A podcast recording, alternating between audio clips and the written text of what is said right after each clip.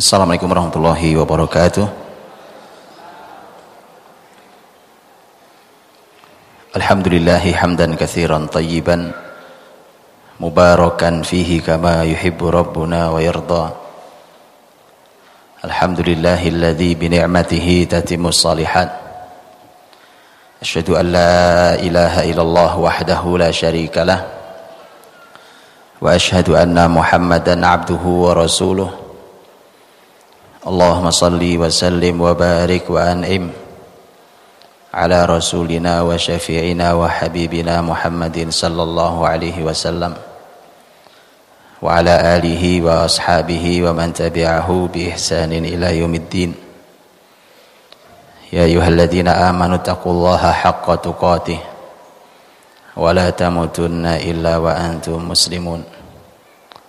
Rabbana hab lana min azwajina wa dhurriyyatina qurrata a'yun waj'alna lil muttaqina imama. Allahumma ij'alna muqimis shalah wa min dhurriyyatina. Rabbana wa taqabbal du'a. Allahumma ati nufusana taqwaha wa zakkiha anta khairu man zakkaha anta waliyuha wa maulaha. Amma ba'd. Ibu-ibu dan bapak-bapak yang dirahmati Allah, hari yang istimewa yaitu hari Jumat yang oleh Nabi disebut sebagai min khairi ayyamikum yaumul jumu'ah, hari terbaik yang kalian miliki. Dan inilah hari yang membuktikan bahwa umat Muhammad sallallahu alaihi wasallam lebih baik dibandingkan umat-umat terdahulu, karena umat-umat terdahulu diberi hari-hari khusus masing-masing untuk beribadah, tapi mereka gagal. Dan umat Muhammad diberi hari Jumat supaya mereka fokus untuk beribadah, menyiapkan diri untuk ibadah di hari Jumat ini. Bukan hanya Jumatan, bukan hanya sholat Jumat nanti.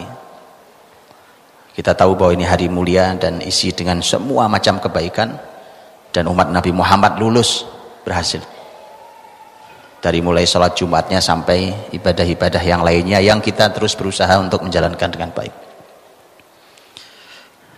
Makanya betapa saya kaget luar biasa, Bu. Tapi kaget saya luar biasa ketika saya seperti ini, Jumat seperti ini. Saya sebenarnya lagi janjian sama teman-teman, duduk, karena janjiannya di sebuah masjid besar di Jakarta. Saya datang lebih dulu dibanding teman-teman. Kemudian saya duduklah di pinggiran masjid yang sangat besar itu. Ternyata di masjid besar itu ada sekolahan, dan hari itu adalah hari Jumat. Anak kecil lalu lalang dengan seragam. Saya lihat ini ada yang usia mungkin di bawah T K, mungkin T K, ada yang S D kelihatan usianya, tapi saya tidak tahu, tapi kurang lebih itu. Ya biasa pemandangan, dan saya selalu tertarik dengan dunia anak-anak karena mereka masa depan Islam ini. Saya lagi duduk, kemudian lewat segerombolan anak-anak perempuan, kemungkinan usianya S D. Dan begitu lewat begitu, kuping saya ini kuping yang sensitif kalau anak-anak lagi ngobrol, Bu. Jadi kalau anak-anak berbincang, suami istri lagi ngobrol, kuping saya ini antenanya tinggi banget, jadi dia sensitif banget, sehingga kadang-kadang sakit kuping saya kadang-kadang dengerin begitu. Itu lewat gitu, berbincang, dan dia masuk masuk ke masjid karena sekolahnya ternyata ada di di masjid, ada kelas-kelasnya besar, lebih besar daripada ini masjidnya, jauh lebih besar daripada ini. Begitu lewat, saya cuma bilang, ini perbincangan ini tidak tidak layak untuk anak-anak yang sekolahnya di sekolah Islam, dan tidak layak apalagi sekolahnya di masjid. Lebih tidak layak hari itu hari Jumat. Kemudian tidak lama setelah itu saya masih duduk dan mereka lewat masuk. Saya duduk terus di situ. Allah ingin saya mendengar sesuatu, Pak. Dan dan saya tahu masjid itu menjadi literatur paling baik untuk sekolah anak-anak di seluruh Indonesia. Makanya ngenes hati saya itu, Pak. Saya bilang kalau yang terbaik kayak begini jadinya apa anak bangsa ini? Tidak lama setelah anak-anak itu masuk, kemudian terdengar suara rame di masjid eh di di kelas itu. Sekali lagi semua masuk ke masjidnya. Rame begitu. Wah, ternyata gurunya lagi nyanyi, tepuk tangan, nyanyi apa yang dinyanyikan itu saya lupa, nyanyi ngomongin jempol atau apa gitu, jempol lah diomongin ya, yang jempol, yang jari telunjuk gitu, berganti-ganti lagu sampai kalau saya tidak salah hampir setengah jam, kalau saya nggak salah, Bu, atau paling nggak lima belas menit lah, ambil lima belas menit lah, saya ingat lama ini. Sudah, sudah selesai tepuk tangan, sudah anak-anak menirukan semacam-macam. Begitu selesai, langsung gurunya membacakan A'udzubillahi minasyaitonirrajim. Bismillah. Anak-anak nirukan. Ada yang janggal apa enggak, Pak? Atau biasa aja? Atau emang begitu semuanya? Itulah masalah di kita hari ini. Saya tadi bicara apa? Ini hari Jumat, Bu. Hari Jumat itu umat lain sudah gagal. Sampaikan oleh Rasul Shallallahu Alaihi Wasallam bahwa dulu ada masyarakat yang diberi hari istimewanya hari Sabtu. Masyarakat ada yang diberi, umat sebelum kita ada yang diberi hari istimewanya hari Ahad.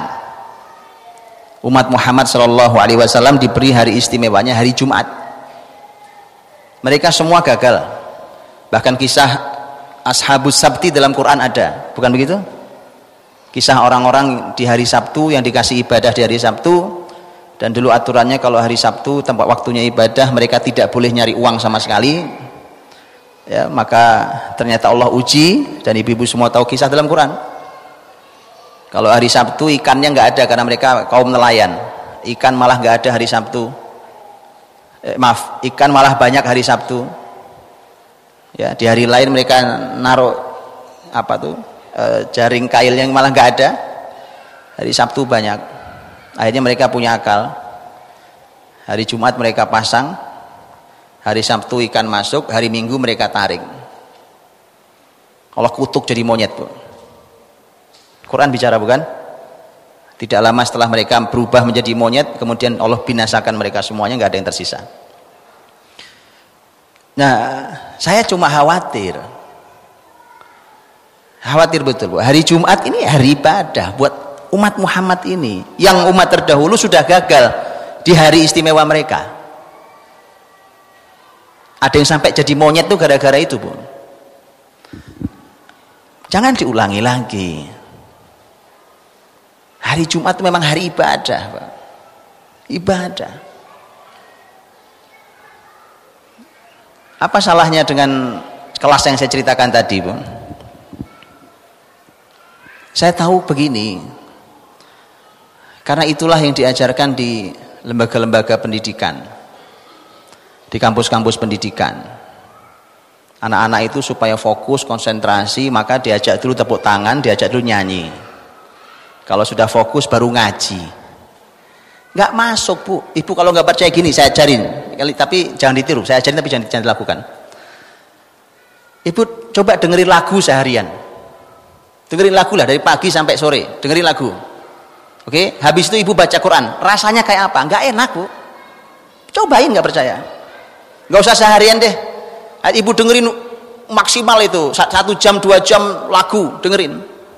Wah, lagu yang menyentuh jiwa yang mungkin kita dengerinnya nangis mungkin. Silahkan ayo dengerin. Habis itu silakan baca Quran. Gak enak baca Quran rasanya. Coba, kalau nggak percaya coba, silakan coba kalau saya. Tapi tadi kenapa? Karena Memang tidak pernah ketemu itu. Yang saya khawatir sebenarnya lebih pada hari Jumatnya itu, Bu. Ini hari Jumat loh.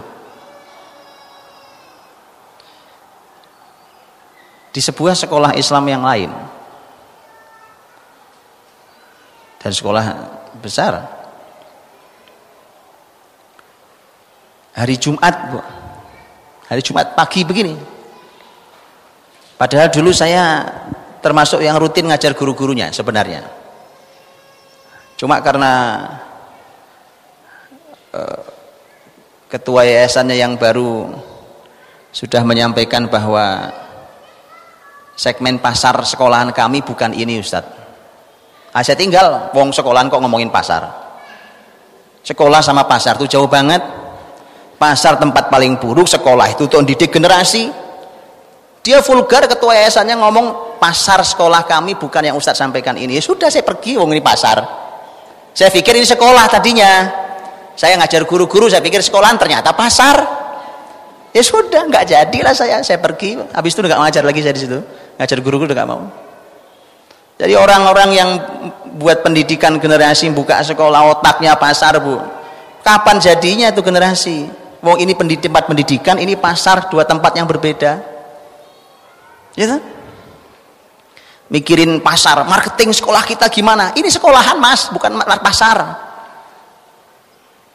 Marketing antum pikirin. Ya, ini sekolah, pendidikan generasi. Anak-anak kita titip di tempat ini supaya jadi orang hebat. Bukan pasar. Antum tahu gagalnya pendidikan hari ini? Jadi ternyata sekolahan pun pasar. Pasar itu oleh Nabi disebut sebagai wa syarru biqaiha al-aswaq, tempat paling buruk pasar. Nanti pasar dikuasai oleh muslimin, ya, karenanya harus muslimin yang ambil alih supaya ke keburukannya disingkirkan. Tapi anak-anak dididik di pasar, Bu. Ibu tahu anak dididik di pasar? Bapak Ibu tahu anak pasar? Mohon maaf, saya tidak merendahkan orang pasar, enggak, enggak, enggak. Anak kecil mainnya di pasar sampai disebutnya anak pasar. Kira-kira, ini kira-kira, saya cuma nanya, kira-kira saja yang Ibu bayangkan sekilas, itu anak soleh banget atau gimana? Makanya kenapa pendidikan hari ini masalah? Wong sekolahan ternyata pasar. Paham, Bu? Dan betul, Bu, kualat karena kalimat itu. Kenapa? Jumat seperti ini, pagi seperti ini, Bu. Ya Allah, ini hari mulianya luar biasa. Ini hari ibadah Allah sediakan untuk kita. Itu di sekolahan itu akhirnya dimasukkan pelajaran baru. Jumat pagi. Ibu, Bapak Ibu tahu pelajarannya apa? Nari. Nari, Bu. Nari. Saya sempat, ini suara apa ya? Nari, Ustaz. Nari. Kayak Anda nggak punya hari lain. Hari Jumat, pagi-pagi, hari barokah, hari ibadah dibuka dengan nari. Sudah begitu yang ngajari ibu guru perempuan gak jilbaban pula. Sudah mau diapain? Saya sudah sampai gak bisa bicara, Bu. Itu potret pendidikan generasi kita hari ini. Hari Jumat itu memang hari disiapkan untuk ibadah, Bu. Anak-anak itu ya ibadah, Jumat itu Jumat untuk ibadah. Sekolah-sekolah itu kalau perlu pelajaran disingkirkan, singkirkan nggak apa-apa. Untuk disiapkan betul ini hari ibadah, nak. Seluruh aktivitasnya ibadah. Makanya lihat begitu Jumat tiba, menjelang hari Jumat tiba, anak-anak di negeri kita, sekolah-sekolah banyak nggak siap Jumatan, betul nggak? Banyak nggak siap sholat Jumat, Bu, yang laki-laki. Oh sedih, Bu. Saya pernah di situ. Saya tuh sampai keluar, sehingga saya, saya keluar dari masjid waktu itu sudah mau azan. Sebuah sekolah Islam lagi, besar, besar banget sekolahannya. Saya di sekolah itu hari Jumat juga, sudah mau Jumatan tapi sudah menjelang azan. Wah, sudah menjelang azan, sudah tinggal beberapa menit, maka saya segera masuk masjid. Tapi kesedihan hati saya luar biasa sedihnya. Itu anak yang laki-laki, kalau perempuan saya paham, anak laki-laki, Bu, nggak masuk ke masjid. Di sepanjang luar, di luar, di luar, di sepanjang jalan, di kantin itu, di ini. Mereka tidak siap sholat Jumat. Nanti mereka ke masjid, tapi apa kualitas jumatannya? Gitu. Lihatlah. Makanya sebenarnya poin inilah yang akan kita bahas hari ini, tentang tentang kesolehan itu, Bu. Tentang kesolehan. Kesolehan ini kalau tidak jadi, nggak jadi itu anak-anak. Saya mau tanya nih, ini hasil akhir, hasil akhir. Hasil akhir, lihat. Ada orang tua punya anak, anaknya sukses menurut definisi orang hari ini. Sukses menurut definisi hari ini apa? Anaknya sukses. Orang tanya, gimana anaknya? Oh, alhamdulillah anak saya, alhamdulillah sukses. Apa definisi sukses? Hmm. Anaknya punya pekerjaan, sudah punya rumah sendiri, sudah punya kendaraan sendiri, dan ini sudah ngirimi uang orang tuanya. Qadarullah suatu hari itu anak jadi anak durhaka begitu dia nikah. Saya mau tanya, Anda bahagia atau nyesal? Bahagianya orang tua itu, Bu, gak lebih dari firman Allah Subhanahu wa taala.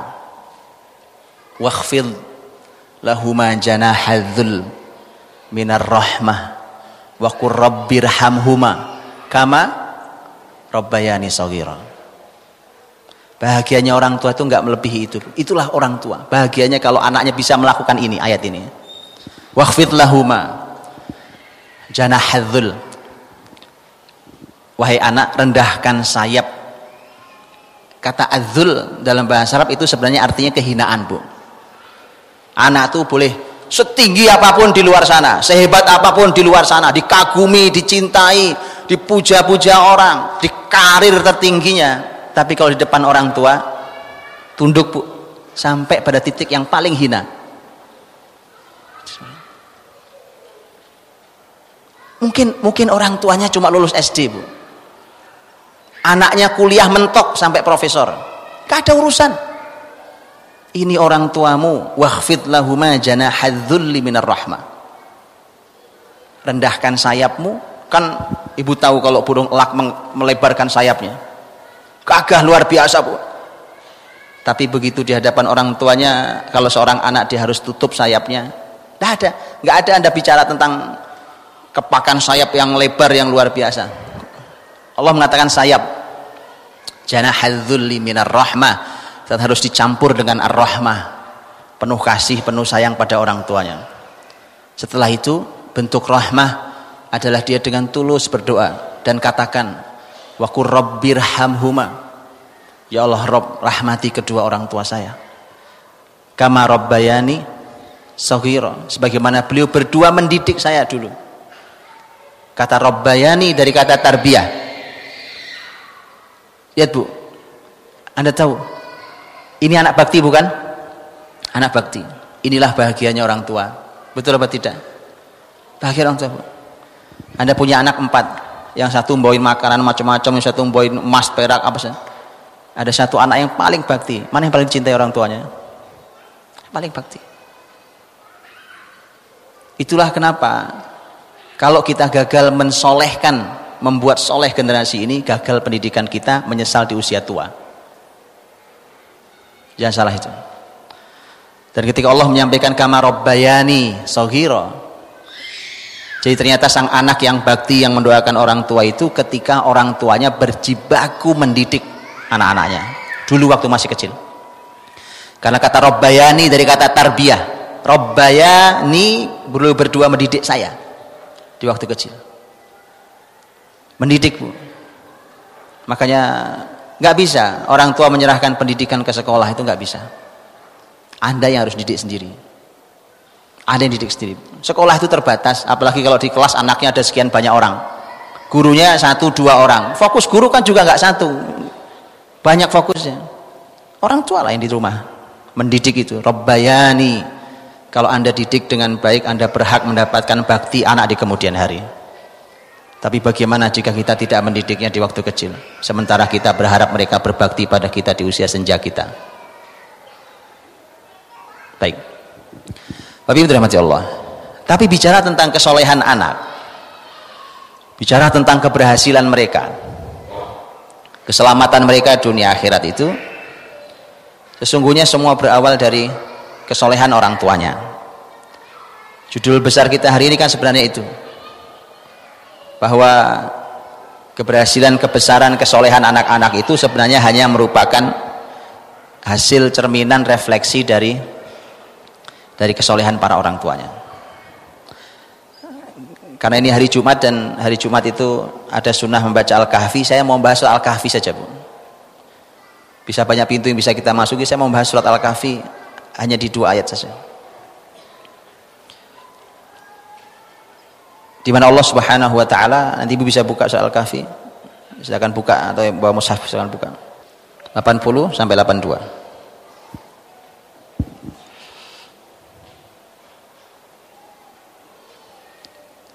Sudah buka?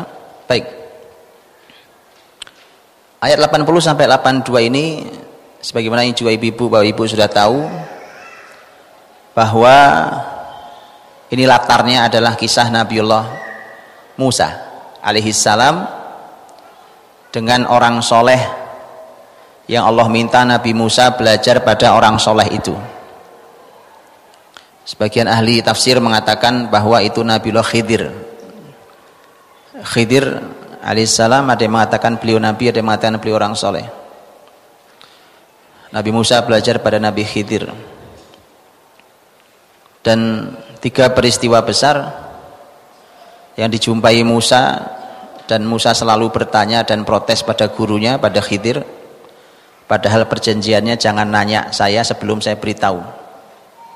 Itu perjanjian guru sama muridnya, Bu. Belajar tuh gitu, sekolah itu guru tuh ditaati, nggak usah banyak ngomong. Coba harusnya Musa protes dong, loh saya kan belajar, masa belajar nggak boleh nanya, betul apa enggak? Itu kan kita, makanya nggak pinter-pinter kita ini, Bu. Kebanyakan kebanyakan ini melawan gurunya. Lo lihat Nabi Khidir ngasih syarat lo. Syaratnya apa? Jangan nanya saya sebelum saya beritahu. Nanti saya beritahu, tapi nggak usah nanya duluan. Itu kan kesepakatan. Sebenarnya Nabi Khidir sudah bilang, kamu nggak sabar ikut saya, nggak akan sabar ikut saya. Musa memberi jaminan, saya sabar, soal sabar. Khidir sudah bilang, wa kaifa tasbiru ala ma lam tuhit bihi khubra. Kamu enggak akan sabar karena kamu enggak tahu ilmunya. Itu, Bu. Makanya Bapak Ibu juga dalam ilmu ini, dalam bidang apapun termasuk didik anak di keluarga. Kalau mau punya kesabaran yang tinggi dalam didik anak, namanya anak didik anak itu capek apa enggak capek, Bu? Capek, sabar enggak capek. Capek, Bu. Itu anak kecil rewel, nangis tengah malam, nggak tahu waktu.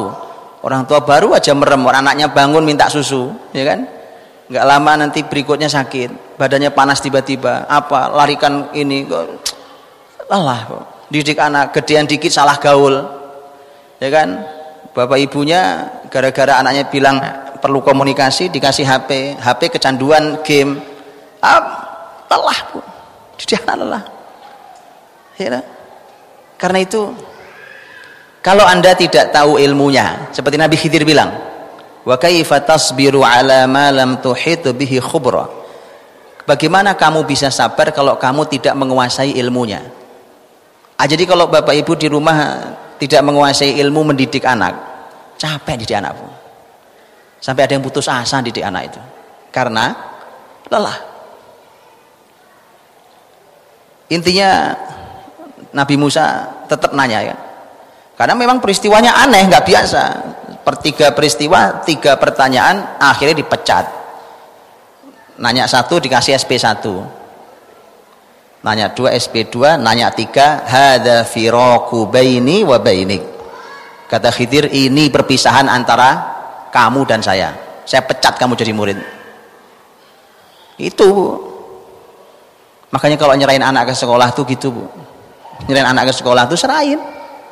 Anda percaya toh dengan sekolahannya? Kalau enggak, enggak usah sekolahkan di sini, sekolahkan tempat lain yang Anda percaya sama gurunya. Kalau Anda serahkan, serahkan ke gurunya. Ini Pak Guru, ini Bu Guru, serahkan. Itu berkahnya orang dulu kalau mendidik anak, Bu. Ilmunya tidak banyak. Orang dulu itu ilmunya enggak banyak, Bu. Tapi berkahnya yang banyak. Di antara berkah itu kan kalau memuliakan ahli ilmu. Oh ya, dan itu dicontoh, itu diperintahkan Quran, diperintahkan hadis, dicontohkan oleh sahabat dan salafus saleh dulu. Lah gurunya anak kita itu kan ahli ilmunya anak kita. Ya orang dulu itu kalau mau nyerahin anakku, datang ke kiai, nyantri datang ke kiai.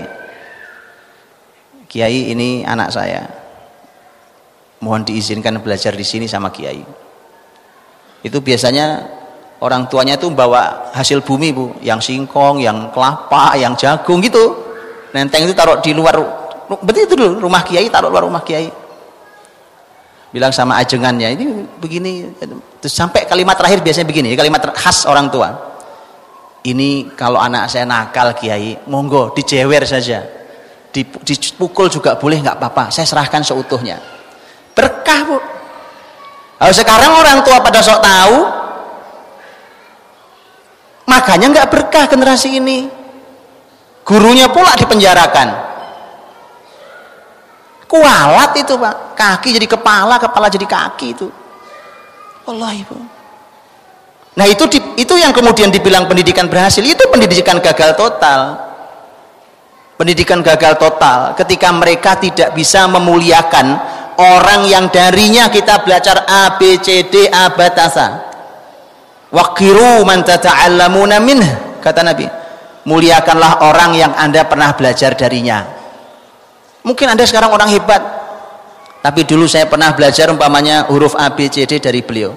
A, batasa dari beliau saya belajar. Sekarang orang top, tapi belajar alif, ba, ini alif nak lurus, ini ba begini cara membuatnya. Dulu beliau ngajari. Muliakan orang itu, bukan diamuk sama orang tua. Itu salah didik namanya, paham Bu? Guru seperti Nabi Khidir alaihissalam. Kalau Anda bilang itu kan guru Nabi Khidir, padahal iya, carilah Nabi Khidir di negeri ini. Cari guru yang Anda percaya. Saya percaya dengan guru-gurunya begitu, saya nggak ada serahkan. Kalau nggak percaya kenapa diserahkan? Anak itu mutiara Anda punya, belahan jiwa Anda, darah daging Anda kan. Maka sudah dipecatlah Nabi Musa, intinya dijelaskan tiga peristiwa satu-satu dijelaskan. Yang kita mau baca hanya dua yang terakhir, karena yang pertama eh, yang pertama bicara tentang kapal dan eh, tidak dalam pembahasan kita. Yang kedua tentang anak yang dibunuh, dan yang ketiga tentang rumah anak yatim. Ayat delapan puluh Allah Subhanahu wa taala berfirman, wa ammal gulam. Adapun, kata Nabi Khidir menjelaskan, adapun anak anak yang kemarin dibunuh itu, fakana abawahu mu'minain. Anak kemarin yang dibunuh itu bapak ibunya orang beriman. Bapak ibunya orang beriman. Fakhoshina ayyurhiqahuma tughyana wa kufra. Kami khawatir anak ini akan membuat lelah di kemudian hari, membuat lelah kedua orang tuanya, tughyanan wa kufra. Tughyan itu zalim, melampaui batas. Kufur, kufur itu mengingkari. Kekafiran itu artinya mengingkari. Dan lihat Bu, orang tua itu capeknya kalau dua poin ini, tughyan dan kufra. Tughyan itu anak berbuat melampaui batas, berucap melampaui batas di hadapan orang tua. Al-Quran mengatakan fala taqul lahuma uffi wa la tanharhuma. Jangan katakan uff pada orang tua. Wong begitu aja nggak boleh. Kalimat ya biasa, nggak itu nggak boleh. Walatan harhuma, dan jangan kalian hardik orang tua.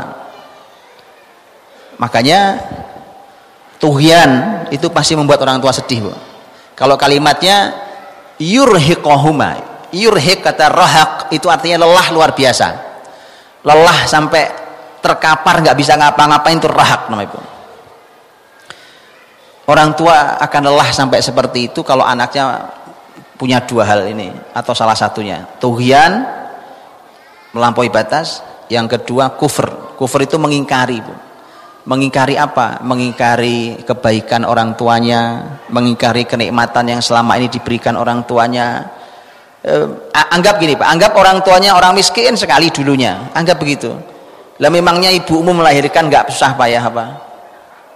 Memang nggak jungkir balik tuh ayahmu mencarikan rezeki yang nggak seberapa itu? Itu maka ini pembelajaran mahal bahwa ayah yang beriman ini jangan sampai nanti di kemudian hari hanya lelah oleh anaknya. Karenanya kalau bapak ibunya beriman, anaknya juga harus beriman. Bu, ini saya tunjukkan sesuatu yang luar biasa, Bu. Bapak ibu kan tahu tentang Nabi Zakaria kan? Nabi Zakaria kan bapak ibu juga tahu sampai usia tua belum diberikan anak, begitu? Bapak ibu pernah tahu nggak bagaimana caranya Nabi Zakaria minta isi doanya sampai Allah kabulkan permintaan Zakaria di saat yang sudah mustahil dikabulkan menurut manusia. Kenapa? Zakaria sudah tua, istrinya sudah mandul, sudah nggak mungkin. Ada tiga doa Zakaria, Bu, padahal intinya satu, ya Allah minta anak, itu intinya. Tapi nggak begitu cara doanya. Lihat, lihat luar biasanya, di tiga surat yang berbeda dengan tiga permintaan yang berbeda, intinya satu, minta anak, tapi nggak langsung ngomong begitu. Yang satu dalam surat Ali Imran ayat tiga puluh delapan, yang kedua dalam surat Maryam, yang ketiga dalam surat Al-Anbiya. Ya, nanti ibu buka-buka sendiri. Yang di dalam surat Ali Imran apa doanya? Doanya hunalika da'a Zakaria rabbah qala rabbi habli min ladunka dzurriyyatan thayyibah. Di sanalah Zakaria berdoa pada Allah, meminta pada Allah, ya Allah, hibahkan pada saya. Ibu tahu hibah? Habli, terkata hab, terkata hibah. Tahu hibah? Hibah itu apa? Hibah itu adalah pemberian yang tidak ada balasannya. Karena ada beberapa jenis pemberian, pemberian, Bu. Orang jual beli itu juga pemberian, bukan? Pemberian. Ini saya punya barang, saya mau jual, saya kasih apa enggak saya kasih?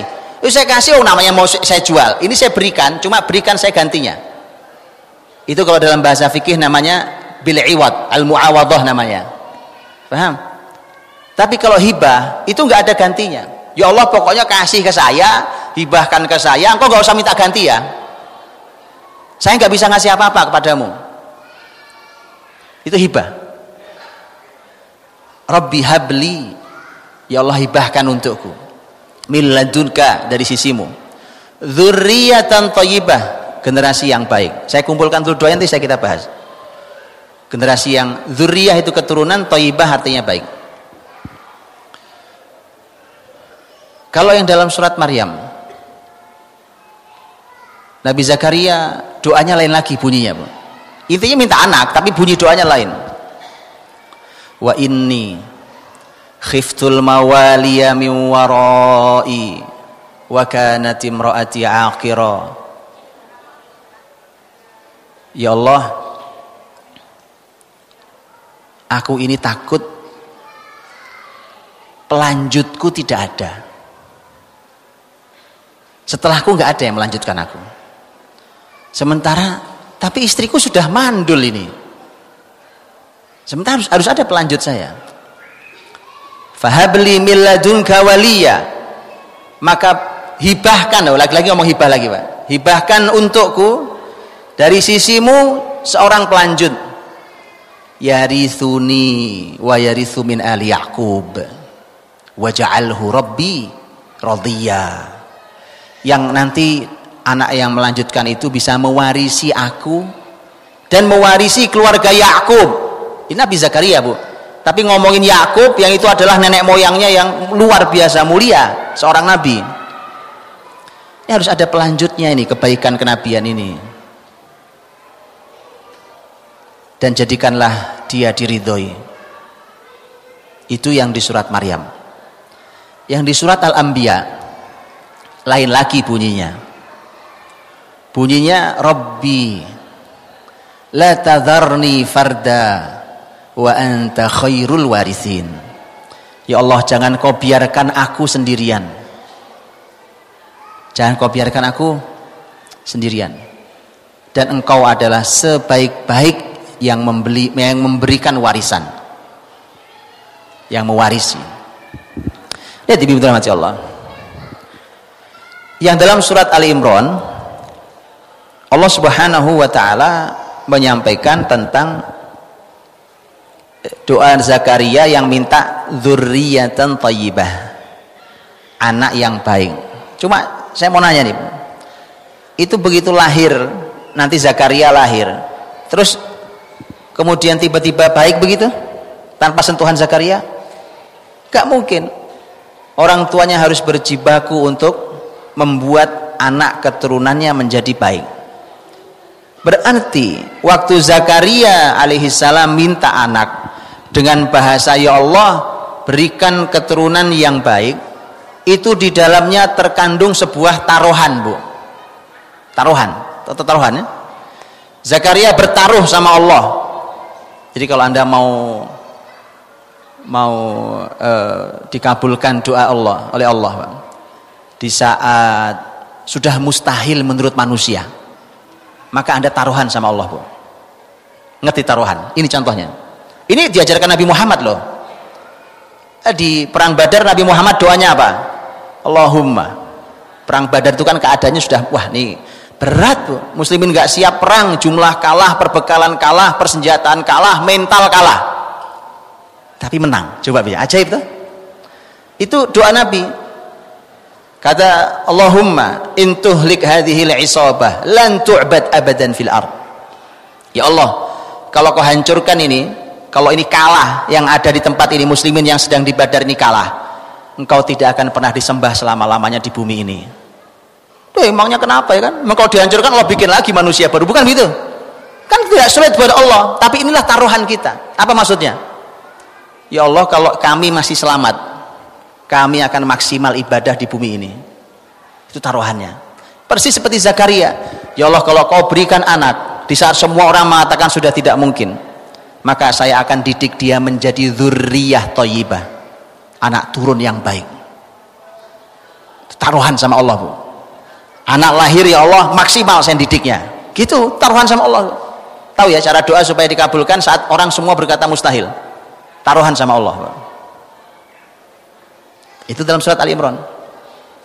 Ternyata dalam surat Maryam lain lagi. Dalam surat Maryam permintaannya adalah pelanjut, yang melanjutkan amal-amal kebaikan kita. Jadi anak itu memang konsepnya adalah pelanjut kebaikan keluarga besar ini. Makanya itu kan jaminan bahwa ya Allah, kami ini keluarga baik, sehingga kebaikan kami layak dilanjutkan oleh generasi selanjutnya. Nah, kalau keluarganya rusak, kan nggak pantas ngomong kayak Nabi Zakaria tadi. Ya Allah, siapa yang melanjutkan kerusakan ini, kan nggak pantas ya kan? Nggak pantas. Makanya dia bertaruh keluarga ini keluarga baik ya Allah. Bahkan keturunanku sampai Yakub, dan Yakub adalah nabimu. Ini keturunan luar biasa mulianya. Maka aku pantas mendapatkan pelanjutku. Siapa yang melanjutkan kebaikan ini kalau aku tidak punya keturunan? Taruhan lagi sama Allah. Paham ya?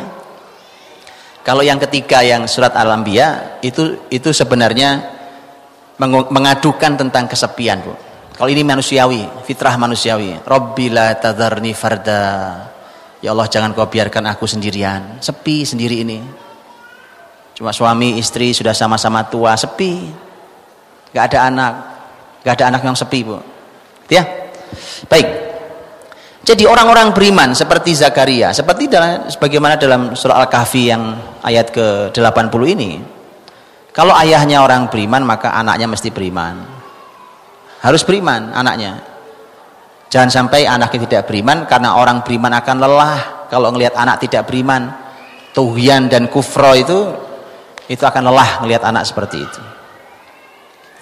Kemudian fa'arada rabbuka Fa'aradna an yubdilahuma rabbuhuma khairam minh. Jadi kami ingin agar Allah mengganti untuk orang tua, kedua orang tua itu, anak yang lebih baik dari anak itu. Khairam minhu zakata wa aqraba ruhma. Jadi lebih baik. Satu khairan minh. Adat ibu-ibu eh, di di sana ada tiga kata. Ada ada khair, ada zakah, ada ruhma. Khair artinya baik, zakah artinya suci, ruhma artinya kasih sayang. Anak tuh gitu, Bu. Anak tuh harus sampai punya itu. Anak yang lebih baik, anak yang suci, dan anak yang punya kasih sayang. Itulah bahagianya orang tua. Nah, di di ayat ini ini ilmunya agak rumit sedikit. Saya ajak masuk agak rumit sedikit ilmunya, tapi mohon diperhatikan. Agak rumit sedikit. Ibu lihat ayat delapan puluh satu itu, fa'aradna, fa'aradna, fa'aradna artinya dan maka kami ingin. Ibu naik sedikit ayatnya, ayatnya di ayat yang ke tujuh puluh sembilan, ayat tujuh puluh sembilan, ammas safinatu fakanat limasakin, adapun kapal yang ditenggelamkan oleh Khidir itu milik orang-orang miskin, ya'maluna fil bahri, mereka kerjanya di laut, nelayan, fa'aradtu an a'ibaha, maka aku ingin menenggelamkan kapal itu. Kenapa? Karena wa kana wara'ahum malik ya'khudhu kulla safinatin ghasba. Karena kalau mereka berlayar ke sana, di sana ada raja yang akan mengambil paksa kapal mereka. Lebih buruk, bukan cuma kapal mungkin nanti diambil, mungkin orangnya dibunuh, kekayaan mereka habis, mendingan kapal sekarang ditenggelamkan, ruginya cuma satu, kapal. Tapi lihat kalimat fa'aradtu, fa'aradtu maka saya ingin. Kalau yang ayat delapan puluh satu fa'aradna kami ingin. Lihat ayat delapan puluh dua wa ammal jidaru fakana li gulamaini yatimaini fil madinah wa kana tahtahu kanzul lahuma wa kana abuhuma salihah fa'arada rabbuka, Tuhanmu yang ingin. Fa'arada rabbuka, Tuhanmu yang ingin. Lihat, Bu, ini kan semua ada kata keinginan, bukan? Ha, lihat, ada tiga, ini semua manfaat buat kita, lihat. Ada kata keinginan, saya bilang ini ilmunya agak rumit dikit. Ibu dengarkan, ini enggak rumit sebenarnya, tapi perlu mikir dikit. Sama-sama ingin.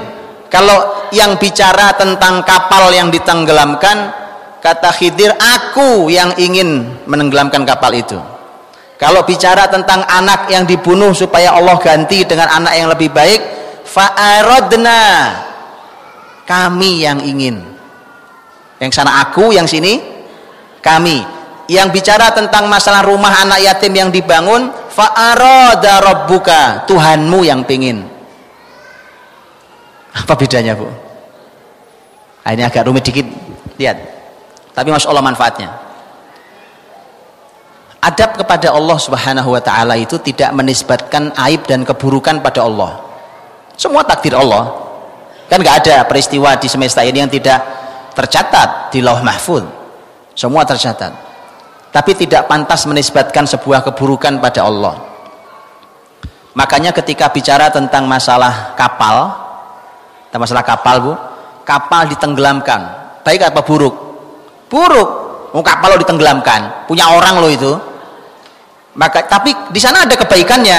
Makanya Khidir tidak mengatakan Tuhanmu yang ingin menenggelamkan kapal. Sebagai adab Khidir, saya yang ingin menenggelamkan kapal itu. Paham? Tapi bicara tentang keluarga. Nah, ini bicara keluarga. Baik tentang anak yang dibunuh ini ataupun bicara tentang rumah dua anak yatim. Kalau yang tentang anak yang dibunuh, fa'aradna, kami ingin, kami ingin. Tahu kami, Bu, siapa kami? Kami satu atau dua atau tiga? Eh, enggak mungkin sendiri. Paham, Bu? Enggak sendiri. Loh, kami ini siapa berarti? Hah? Siapa kami?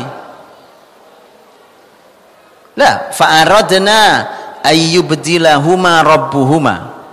Kami ingin agar Tuhan Allah, Tuhannya mereka berdua, sang bapak ibu ini nanti mengganti anak yang lebih baik untuk beliau berdua. Kami ingin itu dalam begitu dalam tema dalam tema pendidikan itu memang nggak bisa sendiri, nggak bisa sendiri. Kalau kapal kata Khidir, saya lubangi sendiri. Saya arot tuh saya pingin, saya lubangi kapal itu sendiri. Saya pingin lubangi, saya lubangi. Tapi urusan ganti anak lebih baik, anak lebih suci, anak lebih rahmat, harus kami, Bu. Kami itu satu atau nggak mungkin satu kalau manusia, kecuali untuk seorang pemimpin yang mulia. Ini pembahasannya bukan pemimpin, pembahasannya tentang orang tua. Maka kami ingin, siapa? Khidir pengen generasi baik. Bapak ibu yang beriman apalagi pasti pengen generasi yang baik. Jadi kami ingin, karena kami ingin siapa yang mengganti? Allah yang ganti. Ayyubdilahuma rabbuhuma. Allah yang ganti anak yang tidak baik menjadi anak yang lebih baik. Itu Allah yang ganti, tapi kami yang punya keinginan. Paham? Makanya, Bu, didik anak itu, Bapak Ibu, dimulai dari keinginan orang tua. Loh, kalau Bapak Ibunya aja nggak pengen gimana? Wah, Bapak Ibu aja nggak pengen. Paham, Pak? Nggak akan bisa. Ada yang bilang ke saya sekarang, alhamdulillah sudah jauh lebih baik. Ini sudah lama sekian loh. Ustadz, anak saya nggak perlu hafal Quran. Ustadz, bukan anak saya, saya tanya, saya tanya nggak ini kok, nggak pengen jadi ustadz. Ada orang tua bilang gitu saya. Jadi memang orang tuanya memang juga nggak pengen, ya Bu ya, nggak pengen. Itu anak nggak jadi, Bu, nggak jadi hafal Quran maksud saya. Dan itu salah paham luar biasa. Memang hafal Quran cuma jadi ustadz doang. Dulu ilmuwan besar Islam hafal Quran, Bu. Hafal Quran. Jadi kita harus punya keinginan dulu. Miliki keinginan dulu, nanti Allah yang ganti. Tetapi yang babnya adalah tentang rumah anak yatim itu, fa'arada rabbuka, Tuhanmu yang pingin. Ya, nanti kita bahas. Kalau fa'arada rabbuka, seakan Khidir katakan saya nggak punya keinginan. Kalau rumah ini saya nggak punya keinginan. Yang pingin murni Allah. Nah, nanti kita lihat kenapa murni Allah. Nanti kita kita masuk ke ayatnya. Ya. Fakana abawahu mu'minain. Eh, ayat delapan puluh satu ya. Fa'aradna ayyubdilahuma rabbuhuma khairam min minhu zakatan wa aqraba ruhma. Jadi anak itu tadi, Bu ya, anak itu harus lebih baik, harus anak itu suci. Ini ini kalau mau mendidik anak begitu, harus suci anak itu, Bu. Jangan berlumuran dosa. Harus suci. Kalau enggak susah. Lihat perbandingan lah, Bu. Lihat Ibu-ibu ayat delapan puluh, Bapak Ibu, ayat delapan puluh delapan puluh satu. Yang yang Allah sebutkan di ayat delapan puluh, anak yang membuat orang tua lelah kalau ada tughyanan dan kufra, bukan begitu? Dua hal.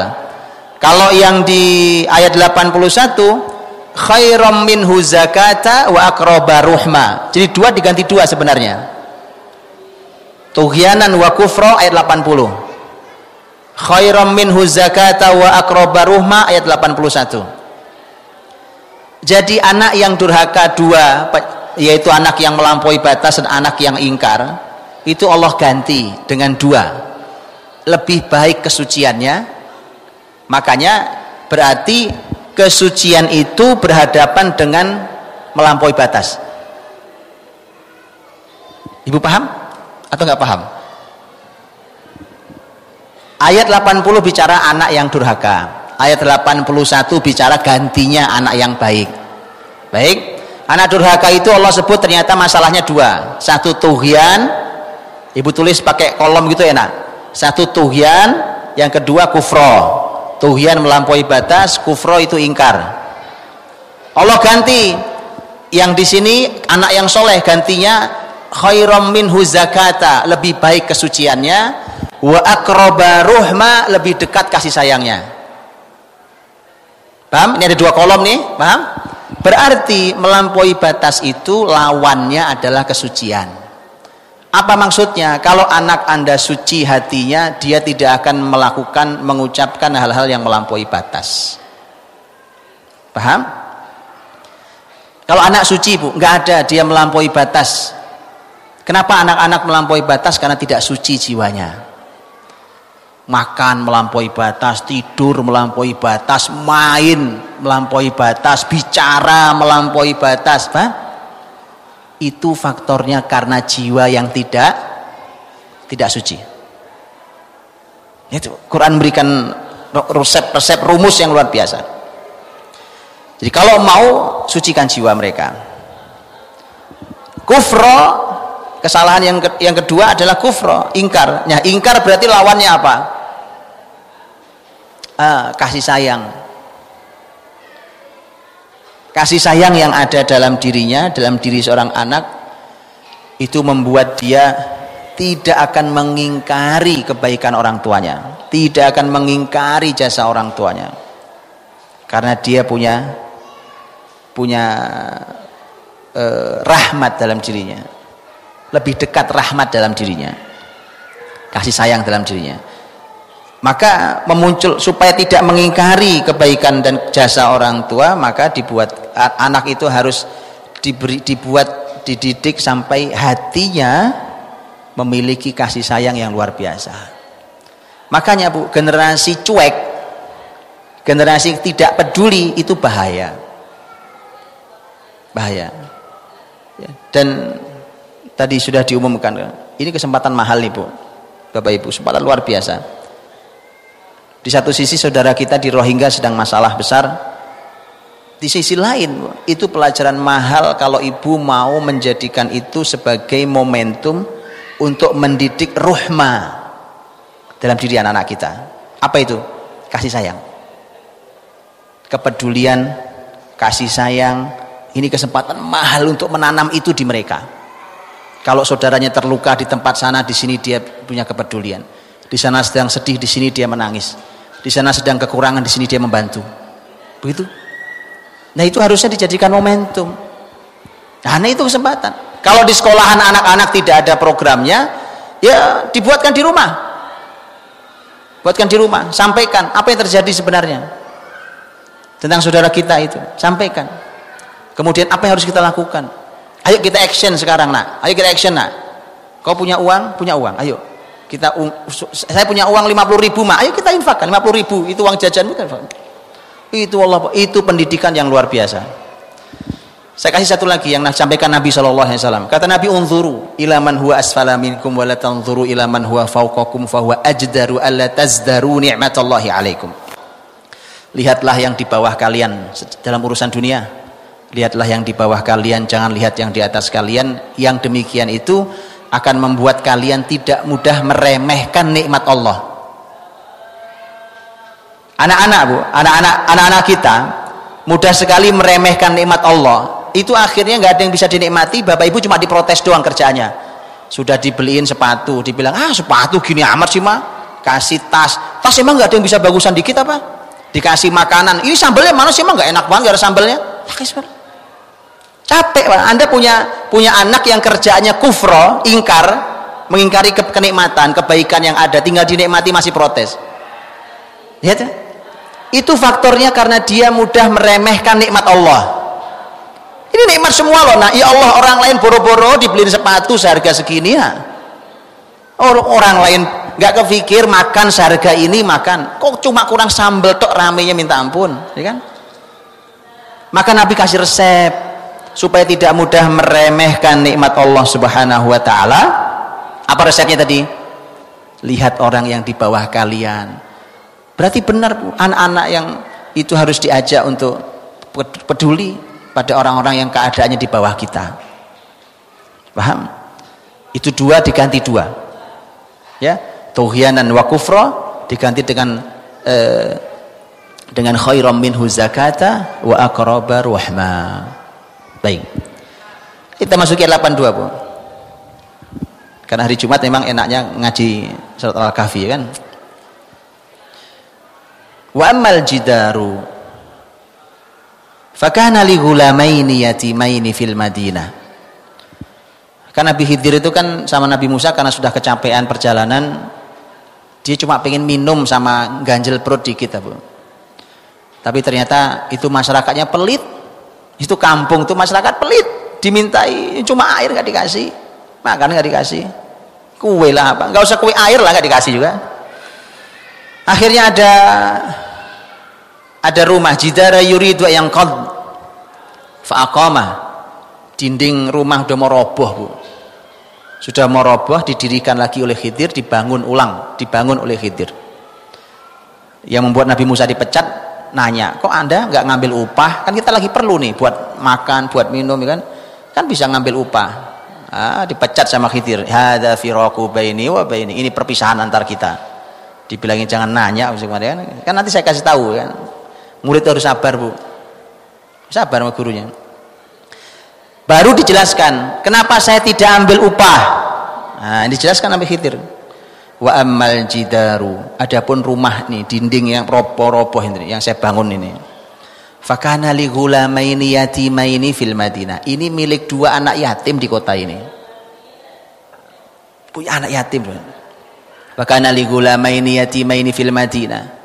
Wa kana tahtahu kanzul lahuma.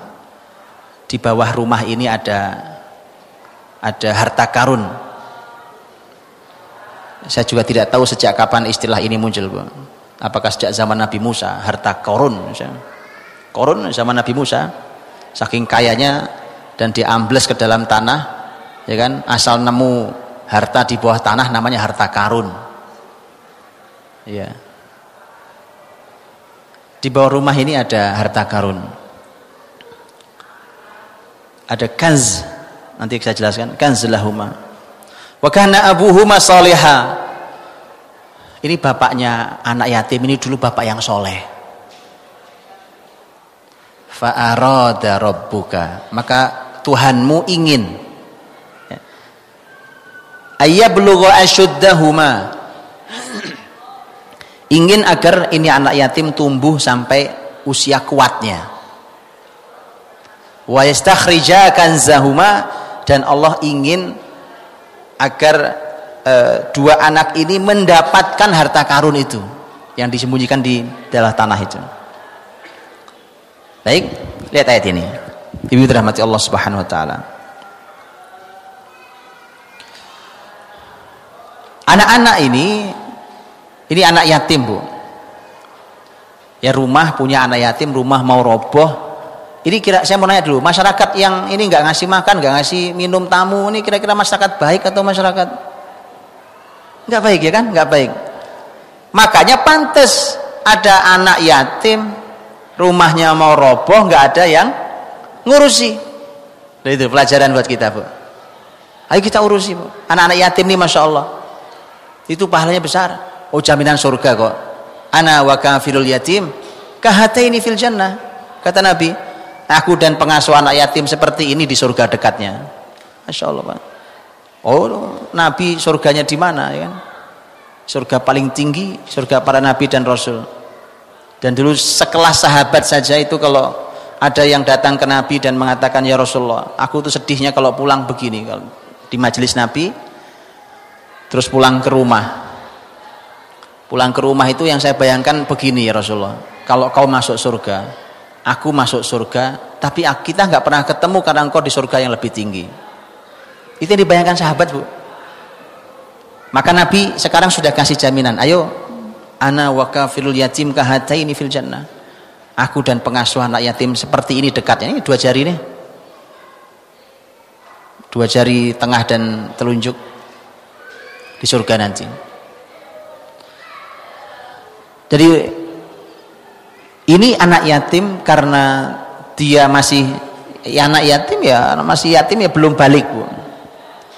Belum balik, disebut yatim itu kan belum balik, masih anak-anak. Tapi karena masyarakatnya masyarakat yang seperti itu, mana ada yang mau keluar uang untuk bangunin rumahnya anak orang yatim, anak yatim ini. Tapi lihat, orang itu tidak usah tidak udah gak usah orang tua itu khawatir berlebihan dengan dengan hal-hal yang sifatnya fisik duniawi seperti ini, Bu. Lihat umpamanya contohnya tentang tentang anak ini, anak yatim. Berarti kalau yatim bapaknya sudah nggak ada, bahkan bisa jadi ibunya juga sudah tidak ada.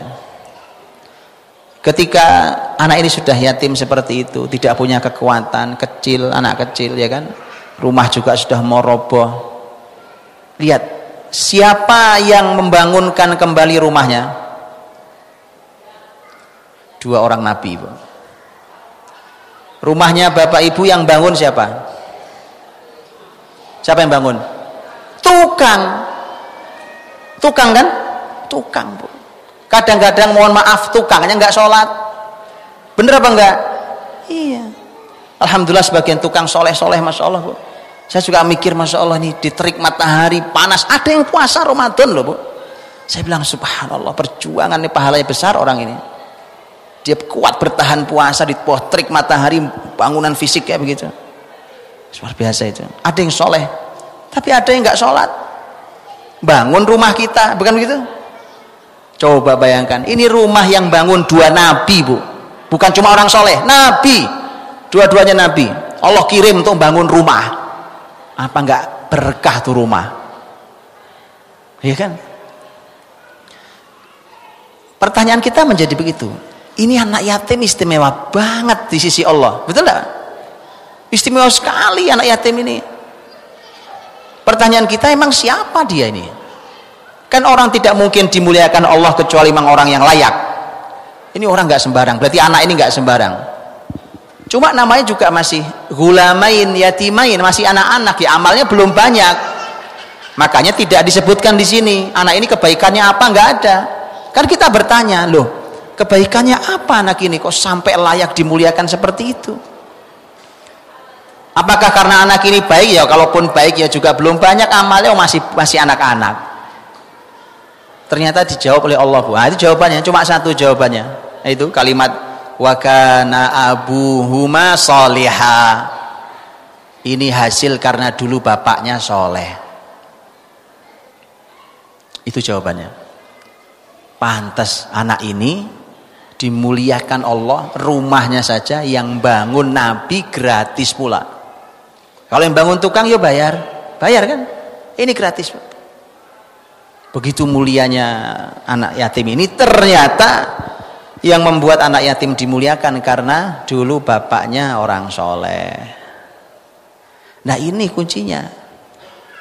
Makanya kan begini, Bu. Saya sering ngasih contoh tentang orang mulia Umar bin Abdul Aziz rahimahullah ta'ala.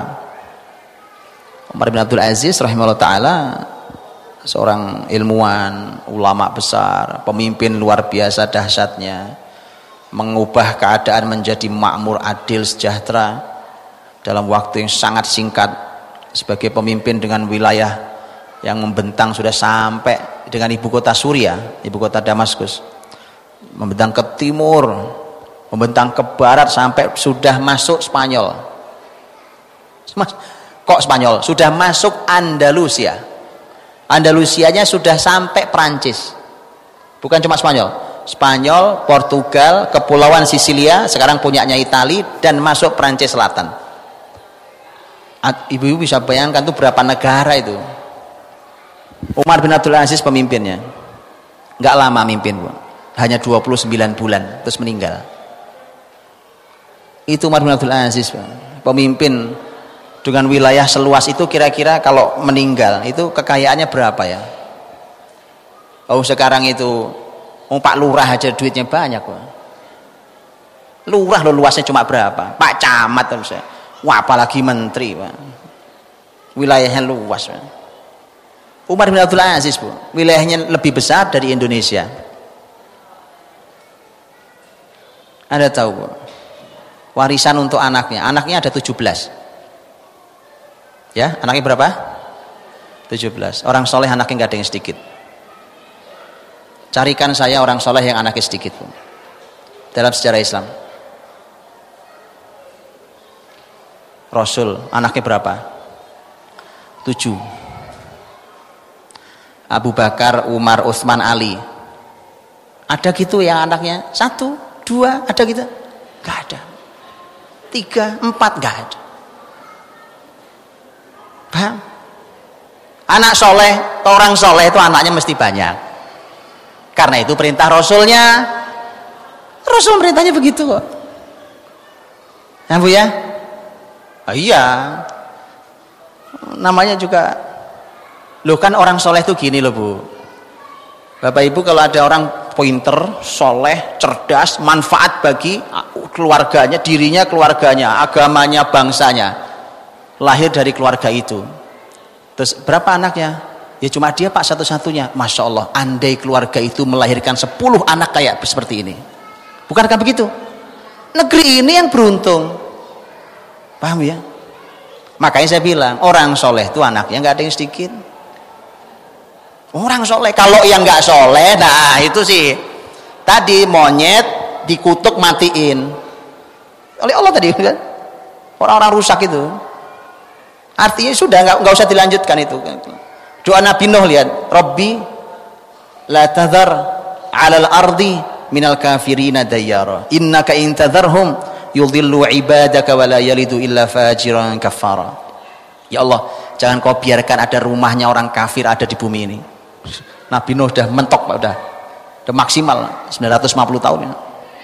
Karena kalau kau biarkan ada rumahnya orang kafir, nanti melahirkan generasi yang fajir dan kafir. Anak turunnya akan begitu juga. Makanya minta, kalau yang begitu nggak usah dilanjutkan. Yang seperti itu nggak usah dilanjutkan. Karena itulah, maka kalau tadi orang soleh, masya Allah, ya kan? Itu sungguh sangat luar biasa. Nah, ketika Umar bin Abdul Aziz mau meninggal tadi Bu.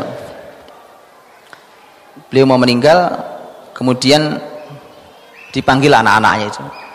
Anaknya tujuh belas tadi ya. Tapi disebutkan waktu dipanggil itu anaknya sebelas.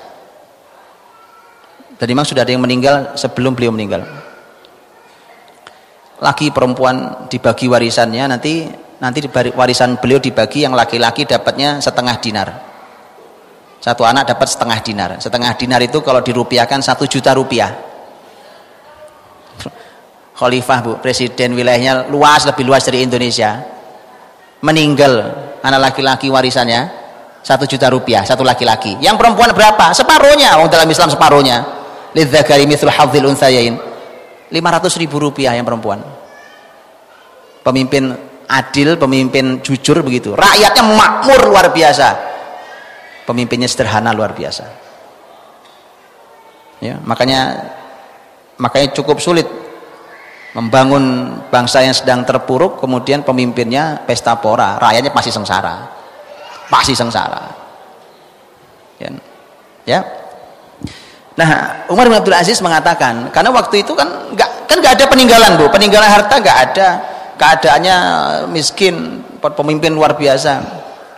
Lihat kalimat terakhir dikumpulkan anak-anaknya. Kata Umar bin Abdul Aziz begini Bu. Anak-anakku, kalau kalau ada yang menjadi hak kalian pasti akan sampai ke kalian. Tapi kalau bukan hak kalian tidak mungkin ayah berikan pada kalian. Ini paham ya kalian? Kalau nanti ayah meninggal, pilihan kalian cuma satu di antara dua. Kalian jadi orang rusak, dan kalau rusak tidak mungkin ayahmu memberikan harta untuk membantu kerusakanmu. Kalau kamu rusak, ayah nggak ikut-ikutan misalnya. Tapi kalau kamu soleh, nggak usah takut karena Allah berfirman. Nah gitu. Orang beriman tuh, orang tua tuh gitu, pakai ayat namanya. Karena Allah berfirman, Inna waliyallahu alladzi nazzalal kitaba wa huwa yatawallas salihin. Sesungguhnya waliku adalah Allah yang menurunkan Alkitab, dan dialah yang mengurusi orang-orang soleh. Jadi kalau kamu soleh, nah Allah yang ngurusi kamu, nggak usah takut. Bapak meninggal meninggal aja, nggak usah khawatir. Nggak punya, Umar bin Abdul Aziz nggak punya asuransi Bu, nggak ada, rekening nggak ada, dia nggak punya rekening. Loh jangan dipikir dulu nggak ada tabungan rekening, loh sudah lama ada itu. Sistem transfer bukan barang baru, Anda pikir baru hari ini transfer itu. transfer uang dari lintas negara itu bukan barang baru. Anda pikir hari ini adanya? Itu jauh zaman sahabat sudah ada, Bu. Sistem transfer ekonomi dalam uang itu, uang itu. Maka belajar lagi lah, biar nggak usah, biar nggak terlalu kagum dengan peradaban ini. Atau belajar lagi, biar dapat inspirasi besar, sehingga itu bisa kembalikan lagi itu. Dan sistem Islam lebih canggih, lebih lengkap, lebih barokah. Nah, maka dan ternyata benar, Bu. Anak-anak Umar bin Abdul Aziz itu menjadi orang-orang yang luar biasa, menjadi orang-orang yang bahkan kaya-kaya, Bu. Kaya, dimodalinya sedikit, tetapi seratus persen halal. Sedikit tapi seratus persen halal.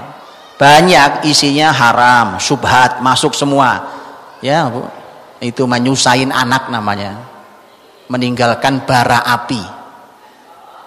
Udah kebakar itu. Pertikaian antara saudara, berantem, rebutan warisan, harta dipakai maksiat, itu semua karena api yang Anda tinggalkan.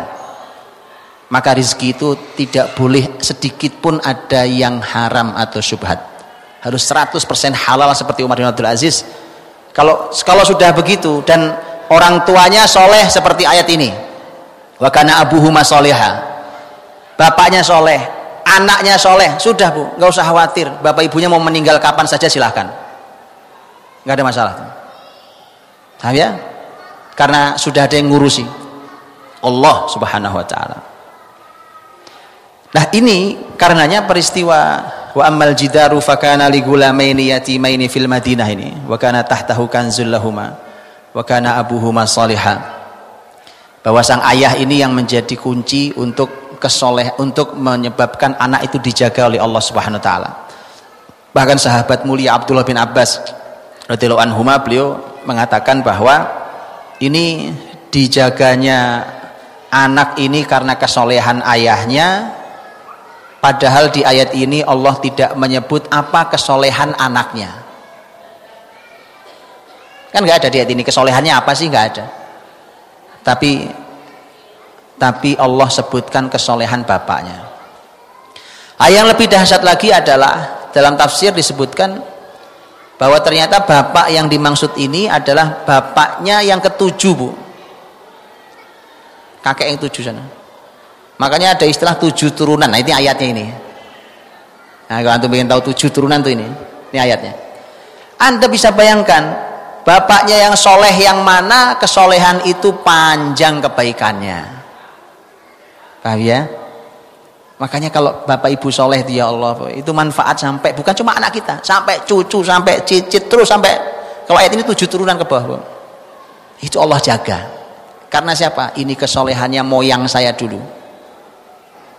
Ya, jadi masya Allah, mari, Bu, itu lakukan kesolehan.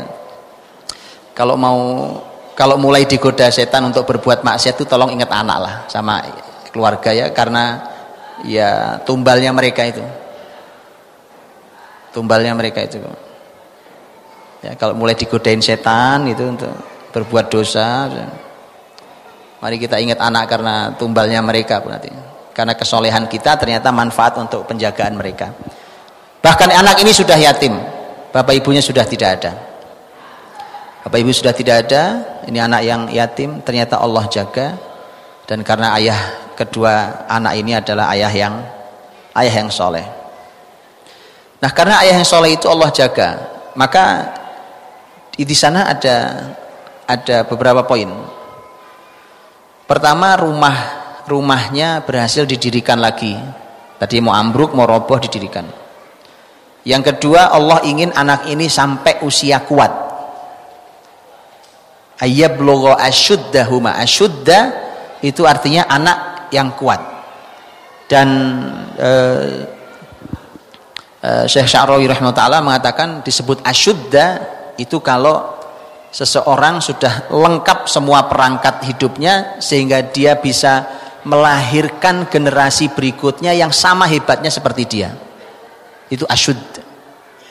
Contohnya buah-buahan, kata beliau. Buah-buahan itu akan manis dan matang. Eh maaf, buah-buahan itu bijinya ya. Bijinya itu sudah sempurna, siap untuk ditanam kembali, barulah buah itu matang. atau matangnya buah itu kalau bijinya sudah bisa ditanam kembali, karena buahnya akan kita makan. Nah, bijinya bisa melahirkan yang seperti dia manisnya, seperti dia enaknya. Allah ingin itu dari anak ini. Lihat, bayangkan rumahnya diperbaiki, anak ini akan sampai di usia kuatnya, dan yang ketiga Allah akan berikan harta karun yang ada disembunyikan di bawah rumah itu. Ahli tafsir berbeda pendapat tentang harta karun yang dimaksud. Setidaknya ada dua besar. Yang satu, ternyata satu mengatakan ilmu, ada lembaran ilmu di sana. Yang kedua mengatakan harta. Atau mungkin saja dua-duanya. Mungkin saja dua-duanya disimpan oleh orang tuanya. Dan di sini juga sebenarnya kita boleh bertanya, ini kira-kira bapaknya solehnya kayak apa ya, Pak? Disebut soleh sama Allah itu apa sebabnya? Para ahli tafsir mengatakan e, penyebabnya. Ada yang mengatakan ini dulu bapaknya orang amanah kalau urusan harta masyarakatnya. Maka Allah jaga hartanya, lihat, Allah jaga hartanya untuk keturunannya sebagaimana dia menjaga harta masyarakatnya. Begitu selalu. Maka lihat kalimat ini. E, Seingat saya kalimat Abdullah bin Abbas juga radhiyallahu anhuma. Beliau mengatakan bahwa um, berinteraksilah dengan manusia sebagaimana kamu ingin keturunanmu diperlakukan. Jadi perlakukan yang baik manusia ini sebagaimana kamu ingin generasimu juga diperlakukan baik oleh manusia ini. Tadi karena bapaknya perlakuannya baik terhadap harta masyarakatnya, maka Allah jaga harta dia untuk keturunannya. Ya, jangan sebaliknya, sebaliknya nanti jadi masalah. Tetapi para ahli tafsir mengatakan sebenarnya bukan hanya itu, karena Allah mengatakan kesolehannya umum, apa saja kesolehan itu. Maka Bapak Ibu dirahmati Allah, kesolehan itu mari kita bangun. Sebagai uh, kita sebagai orang tua, mari kita bangun kesolehan kita. Kesolehan, masya Allah, kesolehan itu Bapak Ibu bisa bayangkan bagaimana suami istri melakukan amal kesolehan. Azan yang terdengar itu, kucuran air wudhu itu, sejadah tempat wudhu itu, tempat tempat sholat sujud itu, langkah kaki ke masjid itu, tangan yang ditengadahkan ke langit untuk berdoa itu, harta yang diinfakkan diberikan kepada orang yang tidak mampu itu, amar ma'ruf nahi mungkar yang merupakan aktivitas orang tuanya, ilmu yang diberikan oleh orang tuanya itu pada masyarakatnya. Semua kesolehan ini, semua kesolehan ini ketika anak melihat itu pemandangan terindah untuk pendidikan anak-anaknya, dan itu akan membuat mereka akan dijaga oleh Allah Subhanahu Wa Taala. Baik, Bapak Ibu dirahmati Allah, dan tentu sekali lagi maka sebagai penutup yang tadi saya sampaikan bahwa kalau hari ini ada karena ada penggalangan dana untuk Rohingya katanya, dan tadi saya katakan ini sebenarnya selain untuk membantu saudara-saudara kita yang sedang kesulitan, yang sedang dizolimi, sedang luar biasa, sesungguhnya nanti kalau sampai di rumah sampaikan itu pada anak-anak agar tumbuh hati mereka peduli dan cinta pada saudaranya. Nanti Anda di usia tua akan memetik itu, karena anak yang punya hati yang lembut itu tadi sudah saya sampaikan, itu manfaat dia akan jadi anak yang berbakti dan anak yang baik, dan Anda akan menikmati itu kalau anak hatinya lembut dan kasih sayang. Untuk melembutkannya tadi diantaranya, Bu, melihat orang yang keadaannya lebih sulit daripada kita, memberikan kepedulian yang tinggi, apa yang bisa dilakukan dilakukan. Maka ini ini kesolehan. Kalau hari ini kita melakukannya, maka ini kesolehan buat kita dan semoga menjadi penjagaan buat generasi kita. Ya, dan eh, di kemarin saya eh, syuting Khalifah juga mengangkat tema eh, Rohingya juga. Mungkin tayang di dalam eh, Ahad dua kali ini, mungkin cepat. Saya sampaikan sedikit tentang tentang E, sejarah bagaimana Muslim ada di Arakan itu. Oh, itu nggak sembarang. Itu sudah lebih tua. Posisi Muslim di situ sudah lebih lama. sejak zaman Khalifah Harun Ar-Rasyid rahimahullah ta'ala, zaman dinasti Bani Abbas, ya Muslim sudah ada di situ, ya sudah ada di situ, itu mulai di situ. Dan dan Muslim di Arakan itu punya kesultanan Islam sepanjang tiga abad setengah, lama, baru berakhir tahun tujuh belas delapan puluh empat, seribu tujuh ratus delapan puluh empat baru berakhir. Dan itu itu dengan masuknya Raja Buddha. Jadi siapa sebenarnya yang, yang datang di belakangan? Masuknya Raja Buddha, namanya Buddha Pai, itu masuk. Kemudian selama empat puluh tahun lamanya dia menyiksa muslimin luar biasa. Dan ini memang juga pelajaran. Ini mereka tidak akan berani melakukan kalau muslimin kuat. Makanya hati-hati, hati-hati muslimin-muslimin lemah. Maka nggak boleh, Bu. Saya sering bilang, muslimin itu tidak boleh menunjukkan kelemahannya pada musuhnya. Nggak boleh itu. Dan banyak orang yang yang yang tanpa sadar menunjukkan kelemahannya pada pada eh, kepada musuhnya langsung. Ya, itu contohnya. Anda lagi sedih, update status, itu menunjukkan kelemahan, Bu. Itu, oh, itu yang baca kan banyak orang. Anda lagi kemana, update status, ya. Selfie naikin. Ntar lagi sedih, pasti kasih itu ikon mata nangis itu ada sepuluh. Ada, jangan tunjukkan kelemahan dia, Rasulullah. Gitu. Dan Nabi menginginkan Muslim ini menunjukkan kekuatannya. Al-mu'minul qawi khairun wa ahabbu ilallahi minal mu'minidz dha'if. Mukmin yang kuat lebih Allah cintai dan lebih baik dibandingkan mukmin yang lemah. Itu Allah mau. Atau apapun, tapi begitulah ketika muslimin memang lemah. Dan memang abad delapan belas itu abad penurunan muslimin sudah luar biasa.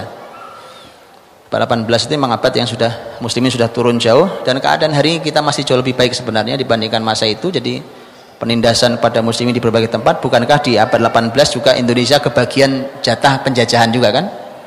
Penjajahan, karena memang itu masanya, dimulai dari abad enam belas sebenarnya, ketika Eropa latihan jajah, latihan jajah. Ya, mereka diajari muslimin kebaikan, begitu musliminnya kalah di Andalus, mereka keluar jadi, jadi beringas. Itu memang mereka aslinya begitu. Makanya saya bilang, belajarlah sejarah supaya Anda itu jangan terlalu kagum dengan peradaban hari ini. Belajarlah sejarah, Bu. Anda akan tahu nih peradaban gak ada apa-apanya, gak ada apa-apanya. Anda bisa bangun ulang dengan lebih baik daripada hari ini kalau Anda lihat baca sejarah Islam. Ini bukan mimpi, apalagi Allah Rasulnya menjanjikan itu. Makanya jangan cuma terkagum-kagum dengan, wah ini zaman teknologi canggih, biasa aja kali Pak, begitu, biasa aja kali, wah ini sudah biasa aja. Ya, iya, um, ini teknologi kasar, nanti kita buat dibuat oleh generasi kita yang lebih hebat daripada ini. Nah, makanya jadi, jadi muslimin di di Arakan, di Muslim Rohingya, aslinya wilayah Burma, Burma wilayah dulu namanya Burma, wilayah Myanmar itu kan banyak suku, ada seratus empat puluh suku itu, sama kayak di Indonesia ini kan banyak suku gitu. Nah dulu Burma itu nama suku, di sini kayak Sunda gitu, itu suku. Nah itulah kemudian makanya namanya diubah menjadi Myanmar dari Burma itu. Jadi mereka masuk, begitu masuk Raja Buddha, nggak lama masuk, kemudian empat puluh tahun juga masuk Raja Inggris. Inggris menjajah di situ juga, kemudian eh, ya semua penjajah, begitu seterusnya. Itu setelah setelah tiga setengah abad dan setelah empat puluh delapan sultan di di, di Muslim Arakan zaman kebesaran, sejak zaman Harun Ar-Rasyid rahimahullah ta'ala. Supaya kita tahu bahwa e, Islam pernah besar dimanapun, hanya ketika keadaannya luar biasa menyedihkan seperti hari ini. Dan e, alhamdulillah dunia sudah bereaksi, e, termasuk negeri ini sudah bereaksi, maka mari kita juga bereaksi, Bu. Mereka saudara kita, lebih berhak kita menolong mereka daripada orang lain menolong mereka, karena mereka saudara kita, kita disatukan dengan iman. Itu makanya sedih juga saya Ketika tadi saya baca ada kiriman eh, untuk masuk ke Bangladesh, karena perbatasan yang paling nyaman masuk ke Bangladesh, karena dikelilingi Bangladesh, India, Cina, Thailand. Yang muslim kan Bangladesh. Mau masuk ke Bangladesh loh, ditahan sama Bangladesh, disuruh bayar sekarang dengan angka yang terlalu mahal untuk para pengungsi. Mahal bro.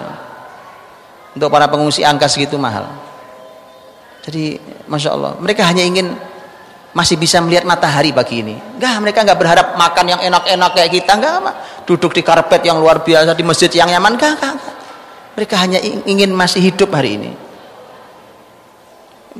Itu Masya Allah, ajaib pada Bangladesh Muslim. Makanya kemudian menjadi aneh ketika ketika uh, Muslim malah tidak menolong saudara. Mari kita tolong. Ya sudah, kalau belum bisa, makanya mestinya negara-negara muslim punya kesadaran tinggi yang hal itu ya. Dan mari kita bantu apa yang bisa kita bantu, kita bantu, kita hibur saudara, kita berikan kebahagiaan buat mereka dengan berbagai macam caranya. Dan itu yang dulu dicontohkan oleh Allah, oleh, oleh Rasul dan oleh para sahabat ketika kepedulian kepada saudara yang lemah. Wallahualam bishawab, mudah-mudahan bisa kita ambil hikmahnya, dan itu bagian dari kesolehan para orang tua untuk kebaikan anak-anaknya di kemudian hari.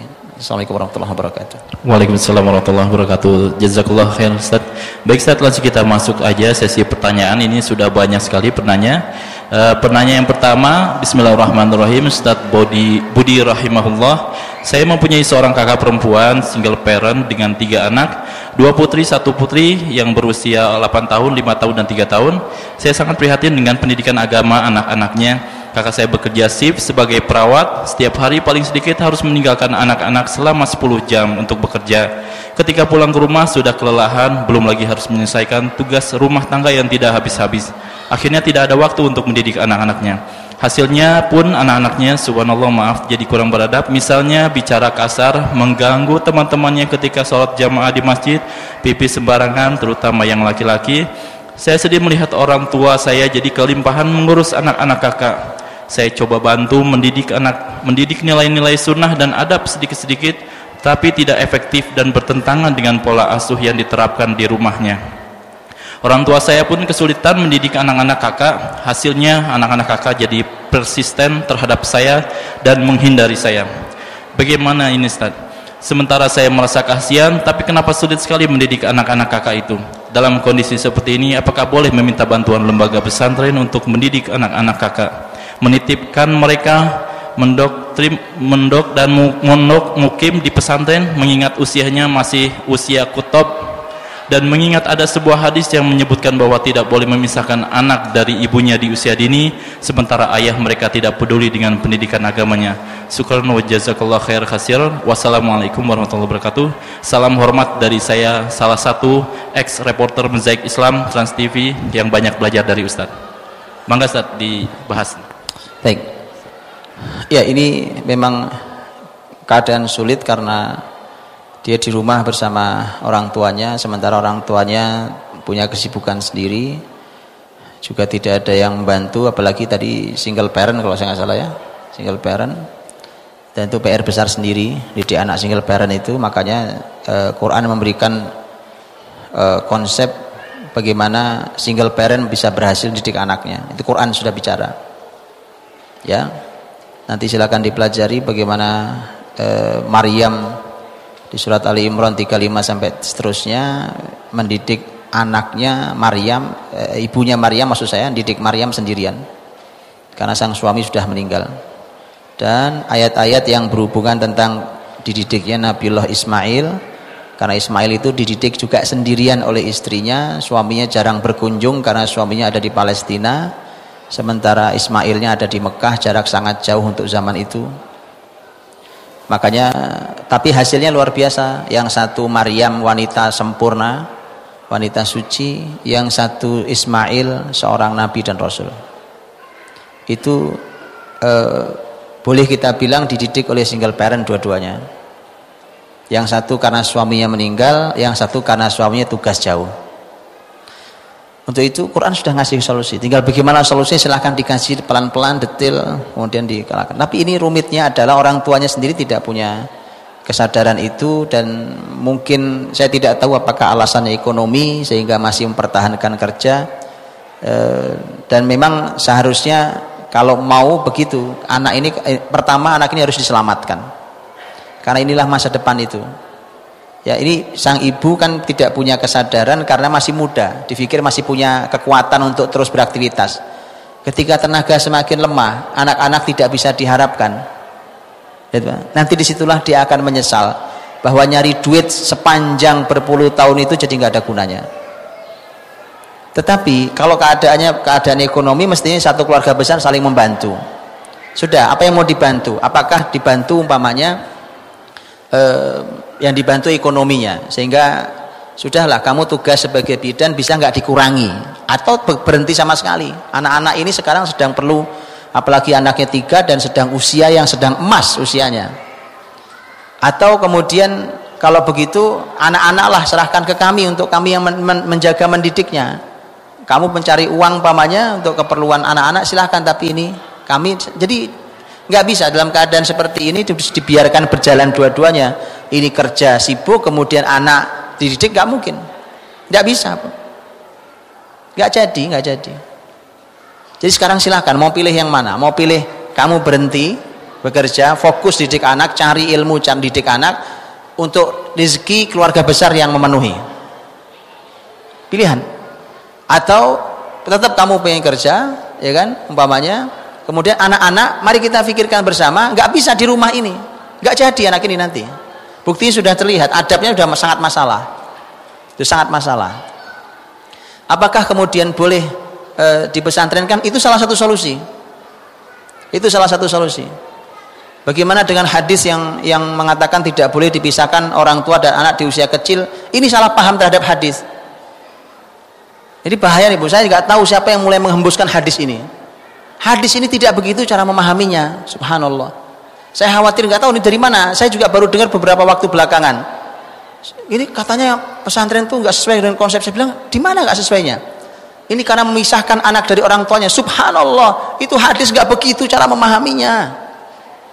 Ini bahayanya nih Bu, orang-orang nggak ngerti ilmu kemudian bicara terserah dia. Saya khawatir ada, memang ada konspirasi dibalik itu untuk mengatasnamakan itu, atau murni salah paham karena dia nggak tahu ilmu tapi berani ngomong, itu lain lagi. Ini bukan memisahkan anak. Anda tahu arti memisahkan tuh? Memisahkan tahu artinya? Kalau anak pesantren sekolah itu misahkan atau enggak misahkan? Misahkan apa enggak misahkan? Lihat Bu. Kalau Anda mau, Anda lihat peristiwa umpamanya peristiwa hijrahnya Abu Salamah radhiyallahu anhu. Abu Salamah berencana hijrah dengan istrinya yaitu Ummu Salamah, dan hijrah dengan anaknya yang masih kecil. Begitu keluar, baru jalan keluar dari kota Mekah, dicegat oleh keluarga besarnya dari kedua belah pihak. Begitu dicegat, kemudian Abu Salamah dibiarkan untuk pergi, Ummu Salamah diambil oleh keluarganya, kemudian sang anak yang masih kecil pun diambil, diambil oleh keluarga laki-laki. Setahun lamanya Ummu Salamah nangis karena tidak bertemu suami, tidak bertemu anaknya. Itu namanya dipisahkan. Memang sengaja untuk di-cut, diputus begitu. Apa ada pesantren yang begitu? Nggak ada Bu pesantren begitu. Ada apa-apa orang tuanya ditelepon, silahkan datang Bu, kunjungannya ada yang mingguan, ada yang bulanan, ada silahkan datang, ada apa-apa orang tua diberitahu. Ini bahaya pemahaman ini, sudah mulai dihembuskan. Saya nggak tahu siapa yang menghembuskan ini, orang bodoh atau musuh Islam, saya nggak tahu yang menghembuskan Bu. Bahaya sekali ini, bahaya sekali. Anda tahu yang memerdekakan negeri ini adalah para santri, santri Bu yang memerdekakan negeri ini. Keluar dari pesantren, kiai tinggal mengumumkan jihad, mereka jihad, keluar, pulang tuh Belanda, pulang siapa aja penjajah negeri ini, santri yang luar biasa itu. Ya, jadi ini memisahkan anak bukan dalam makna perpisahan begitu. Ini benar-benar diputus betul antara orang tua dan anaknya. Jadi pesantren salah satu solusinya. Kalau memang tidak ada solusi lain, maka ini adalah solusi yang yang e, menjadi solusi yang baik. Pilihkan tempat yang baik, yang e, karena dia tinggal di rumahnya pun tidak bisa diharapkan masa depannya, maka e, menyelamatkan mereka sungguh sangat luar biasa. Toh nanti ibunya akan bersyukur, terima kasih. di kemudian hari di usia tuanya bahwa anak-anaknya anak yang berbakti. Wallahu a'lam bishawab. Ya, baik Ustaz, e, pertanyaan berikutnya, Pak Ustaz, saya mau bertanya bagaimana cara mendidik anak-anak yang sudah sangat suka dengan handphone? Terima kasih. Ambil handphonenya, susah amat. Gak bisa, saya ajari cara ngambil handphone, sini. Mana anaknya? Saya ajari cara ngambil handphone, ngambil handphone aja kok gak bisa. Ambil handphonenya, beres. Main gamenya di mana? Di handphone kan? Handphonenya ambil, kalau di tab, tabnya ambil, di komputer, komputernya jual. Susah amat hidup ini. Saya itu suka bingung dengan para orang tua yang ngasih handphone kan Anda, yang ngasih pulsa juga Anda, terus sekarang anaknya main game, sudah pas sesuai dengan harapan Anda, kenapa bingung? Diterima saja, dinikmati. Makanya kalau dikasih tahu Islam itu, tolong dibuka kupingnya, diterima dengan hati yang lapang. Kalau dikasih tahu ngeyel, Bu, susah. Saya sering bilang, ini handphone, ini harta. Betul kan? Ada harganya ini kan? Kadang-kadang mahal. Ini harta dikasih ke anak. Allah berfirman, "Wala tu'tusufaha amwalakum allati ja'alallahu lakum qiyama." Jangan kalian berikan. Loh, Quran bicara, Bu. Jangan kalian berikan hartanya, harta bukan? Mahal loh, Bu. Jangan kalian berikan harta kalian ini kepada mereka yang belum sempurna akalnya. Bocah, anak-anak itu belum sempurna akalnya, Pak. Oh, sekarang sudah lulus kuliah aja masih kayak bocah, ya kan? Kematangan jiwanya nggak ada, kemandirian tidak ada, kan? Apalagi anak-anak. Dan Quran berikutnya mengatakan, kapan harta diberikan? Ada aturannya, nggak sembarang asal orang kasih. Ini kan supaya saya bisa komunikasi, heleh, nggak usah pakai handphone juga nggak apa-apa. Saya sering bilang, Bu, dulu saya sekolah dilepas sama orang tua saya, Bu. Saya pulang pergi setiap hari, pulang pergi sekolah S M P naik sepeda tiga puluh kilo. Dilepas, nggak ada alat komunikasi, nggak ada. Pulang, alhamdulillah. Nggak pulang ya kita cari, di mana nggak tahu. Itu biasa aja tuh. Jadi orang-orang kokohan, itu ini apa di di? Wah, saya harus tahu Pak di mana anak saya. Pasangnya aja chip, Bu, sekalian, ya kan? Kasih G P S tanam di badan anak biar Anda tahu di mana anak Anda sekalian. Ya apa sih Anda ini? Ini pola mendidik anak apa yang begini ini? Makanya benar rusak anak bangsa ini karena orang tua melanggar banyak ayat. Tadi ayat An-Nisa ayat lima, ayat Nisa ayat enam mengatakan kapan wa batalul yatama hatta idza balagun nikah fa in anastum minhum rusyda fadfa'u ilaihim amwalahum. Ukurannya balik dan ukurannya rusyda. Rusyda ada ilmu sendiri. Rusyda itu ukurannya apa segala macam. Semua urusannya tentang harta. Baru harta boleh dikasih. Nggak asal ngasih gitu, Bu. Oh, ngasih juga nggak jujur kok. Saya bilang ayo jujur-jujuran. Ini orang ngasih handphone, kenapa ngasih handphone? Iya, Pak, supaya bisa komunikasi. Komunikasi itu apa artinya? Nelpon, S M S, apalagi yang lain, WhatsApp atau apa yang lain. Oke, yang bisa begitu handphone harga berapa? Yang handphone harga berapa yang sudah bisa dipakai untuk nelpon atau S M S harga berapa? Hah? Berapa, Bu? dua ratus ribu sudah bisa. Kasih dua ratus ribu. Apa mau anak Anda? Berarti memang Anda tidak jujur, bukan untuk komunikasi berarti.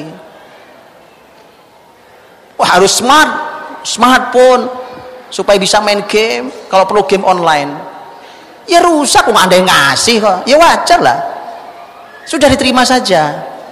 Diterima, dinikmati, anak rusak itu. Ya sudah terima. Dinikmati. Ya selamat, selamat. Selamat, Bu. Iya, kenapa saya katakan ini? Tobat dulu orang tuanya, jangan anaknya diubek-ubek terus. Anak ini rusak gara-gara Anda. Anda tobat dulu suami istri. Jadi orang soleh dulu orang tuanya. Tobat dulu, ya Allah, tobat, sujud nangis di hadapan Allah. Salah saya didik nih, ya Allah. Gitu dulu, bukan anak ini gimana caranya supaya anak. Anda dulu yang jadi, karena sumber masalahnya di Anda. Taubat dulu pada Allah. Ya ayyuhalladzina amanu tubu ilallahi taubatan nasuha asa rabbukum ayyukaffiru ankum sayyi'atikum wa yudkhilakum jannatin tajri min tahtihal anhar.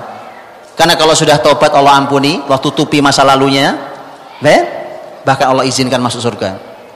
Untuk menyelesaikan anak yang kecanduan lebih mudah, Bu. Tapi orang tuanya sadar dulu kalau Anda yang salah. karena orang tuanya banyak yang tidak sadar kalau dia salah, sehingga selalu anak yang diuber-uber. Kalau orang tuanya sadar salah, tobat dulu dia, maka itu membuka jalan luar biasa. Anda praktekkan kalimat saya ini, insya Allah begitu mudahnya proses berikutnya. Baru proses berikutnya teknis, Bu. Teknisnya, jangan ngomong teknis lah. Kesalahan kita didik anak belajar tentang parenting hari ini selalu bicara teknis. Teknisnya gimana, tekniknya gimana, tip, tipsnya gimana, triknya bagaimana. Itu penting, tapi lihat, ada yang jauh lebih penting daripada itu. Kan ini kecintaan, kecanduan, cintaan pada main game tadi itu, ya, makanya dimulailah dari situ, baru kemudian tipsnya. Sudah, saya sering sampaikan, gampang, Bu. Sekarang dari suami dan istri ini nasihat tentu terus jalan, nasihat terus jalan, tapi saya bilang dari suami dan istri, siapa di antara bapak ibu suami istri yang dikagumi oleh anak-anak, maka dialah yang mencabut handphonenya. Kenapa? Rasul Shallallahu Alaihi Wasallam itu jewer sahabat, Bu. Mukul, Nabi mukul loh. Nabi mukul apa enggak mukul? Nabi pernah mukul apa enggak mukul? Ayo, yang bilang Nabi enggak pernah mukul angkat tangan. Anda sering dengar toh? Siapa yang ngajari? Nabi enggak pernah mukul. Nabi pernah mukul. Betul apa enggak? Nabi pernah mukul apa enggak? Atau enggak tahu? Makanya kalau enggak tahu enggak usah bicara. Saya sampaikan sekarang, Nabi pernah mukul sahabatnya. Pakai tongkat dipukul perutnya, sampai Nabi mengatakan suatu hari saat Nabi sudah di akhir hidupnya, kata Nabi, siapa yang pernah aku sakiti maka silahkan balas.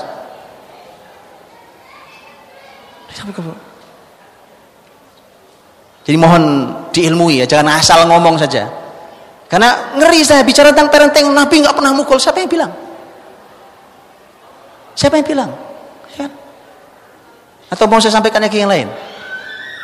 Makanya sahabat itu, saya Rasulullah, saya yang pernah kau sakiti, kau pernah pukul perutku. Kata Nabi, pukul perutku sekarang.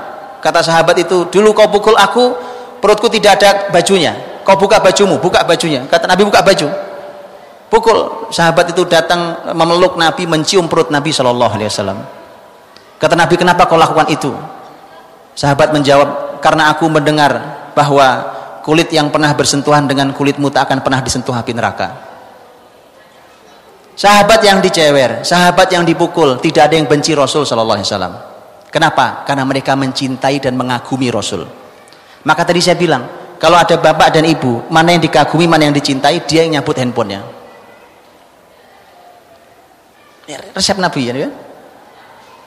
Kalau memang enggak, kalau nggak ada solusi, oh nggak bisa, belum bisa, cabut handphonenya, cabut fasilitasnya. Oh Pak, dia main di luar sana sama teman-temannya, begini Bu.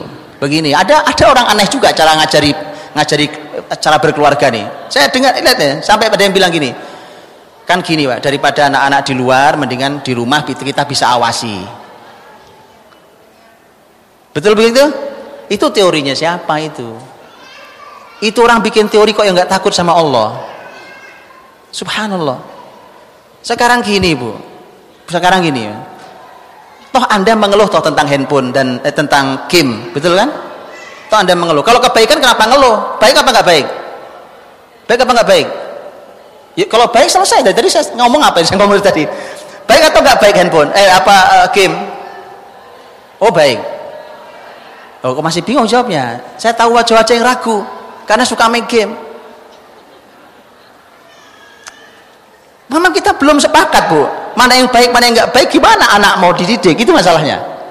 Sepakati dulu mana yang hak, mana yang batil, mana yang manfaat, mana yang sia-sia, mana yang boleh, mana yang tidak boleh, itu dulu sepakati antara suami dan istri sesuai dengan panduan syariat ini. Baru kemudian Anda katakan suami istri, ini tidak boleh ada karena ini tidak baik, ini harus dijalankan karena ini hak kebenaran. Begitu. Nah, kalau Anda mengeluh tentang game, berarti game tidak baik.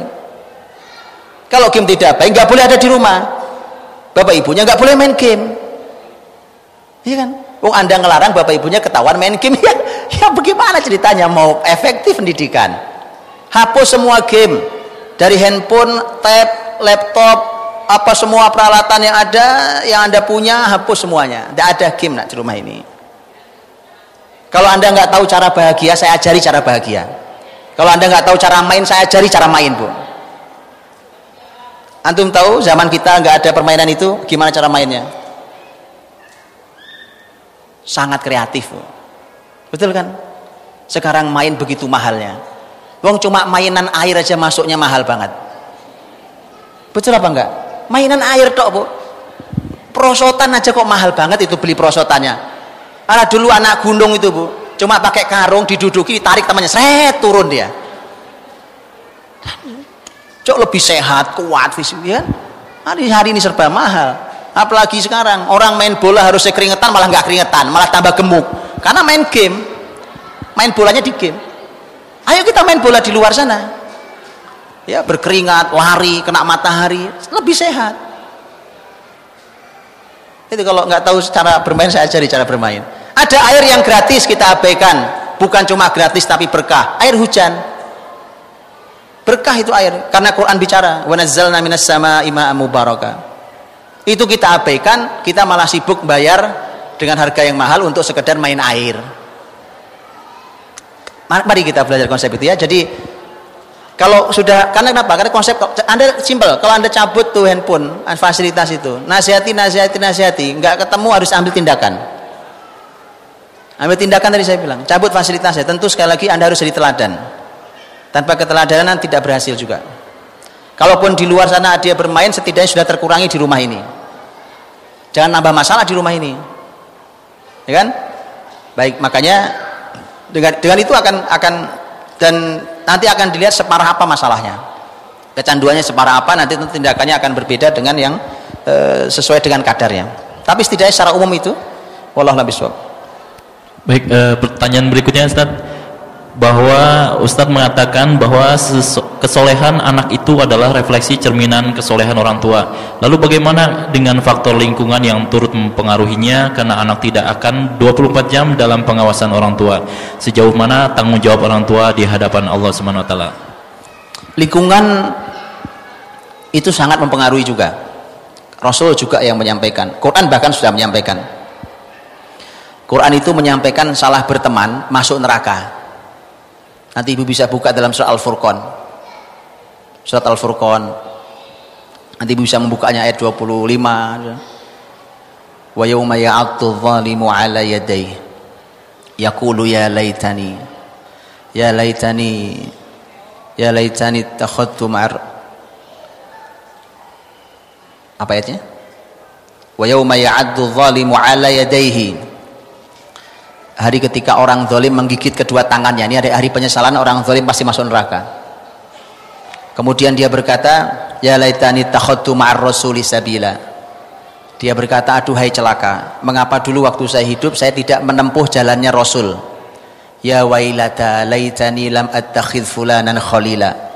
Aduh hai celaka, mengapa dulu saya tidak berteman akrabnya dengan fulan. Nah, jadi berteman akrab itu, Bu, kalau salah itu masuk neraka. Ini ayatnya soal Furqan. Dia akan masuk neraka. Makanya jangan sampai salah berteman, salah mengagumi, itu masuk neraka. Karena itu sangat penting. Ayat sendiri sudah bicara. Nabi sendiri juga sudah menyampaikan. Ar-rajulu 'ala dini khalilihi falyanzur ahadukum man yukhalil. Seseorang tergantung dengan siapa dia berteman akrab. Tergantung itu. Maka lihatlah dengan siapa dia berteman akrab. Jadi mohon diawasi, dilihat, Bu. Nah jadi, terus apa hubungannya tadi dengan kesolehan orang tua? Begini, Bu. Begitu anak lahir, yang megang pertama lingkungannya apa orang tuanya? Orang tuanya om pasti bayi. Ini loh hikmah urutannya, Bu. Anak kita yang berapa umurnya? Umpamanya dua tahun, tiga tahun, bahkan mungkin empat tahun. Kalau datang tamu kita, dia nggak kenal anak kita, nggak kenal itu tamu-tamu kita, umpamanya, tamu saya, tamu e, pasangan kita gitu, umpamanya. Anak itu cenderung duduk nyaman ngobrol atau dia cenderung pergi lari, cenderung pergi lari. Tentu di batas yang wajar, di batas yang normal itu ada hikmahnya. Apa hikmahnya? Lihat, Bu. Dia awalnya di perut bundanya, nggak terpisahkan kemana bundanya pergi. Ada di sini, tidak terpisahkan dari perut bundanya, betul?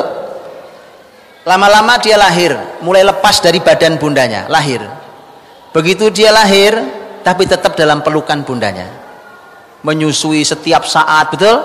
Itu dua tahun loh lamanya. Wal walidatu yurdi'na auladahunna haulaini kamilaini liman arada ayyutimma radha'ah. Dua tahun menyusui sempurna. Masih dalam dekapan orang tuanya. Bahkan siapapun yang ada, anak ini, bayi ini nangis, loh, nangis. Begitu nangis digendong sama orang lain, nggak diem, digendong yang lain nggak diem, digendong ibunya langsung cep, langsung diem. Itu lihat, bahkan bapaknya coba gendong nggak nggak diem juga.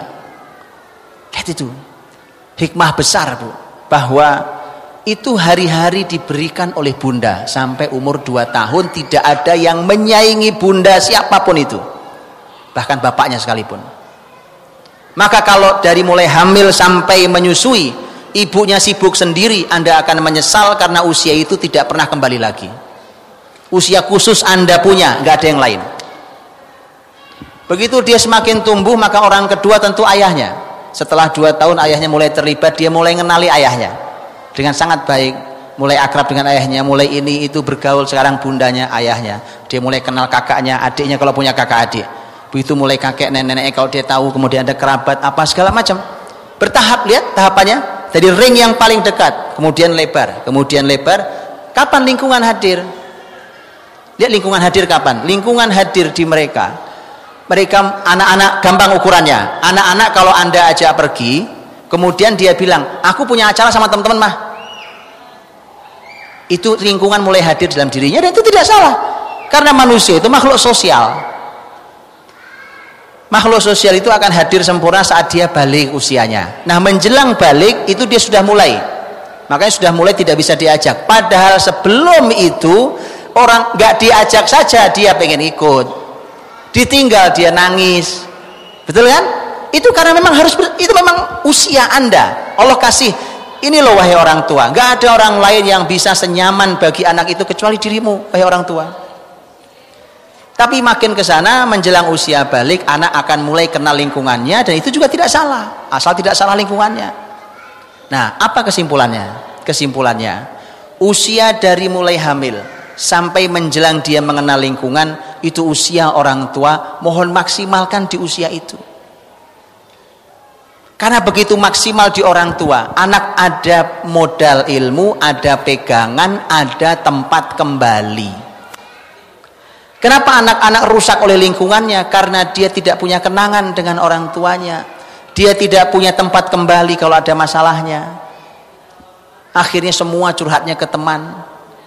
Dan anak lebih nyaman dengan temannya. Iya, enakan sama kamu ngobrolnya. Bapakku diem aja, diajak ngomong. Ibuku cerewetnya minta ampun.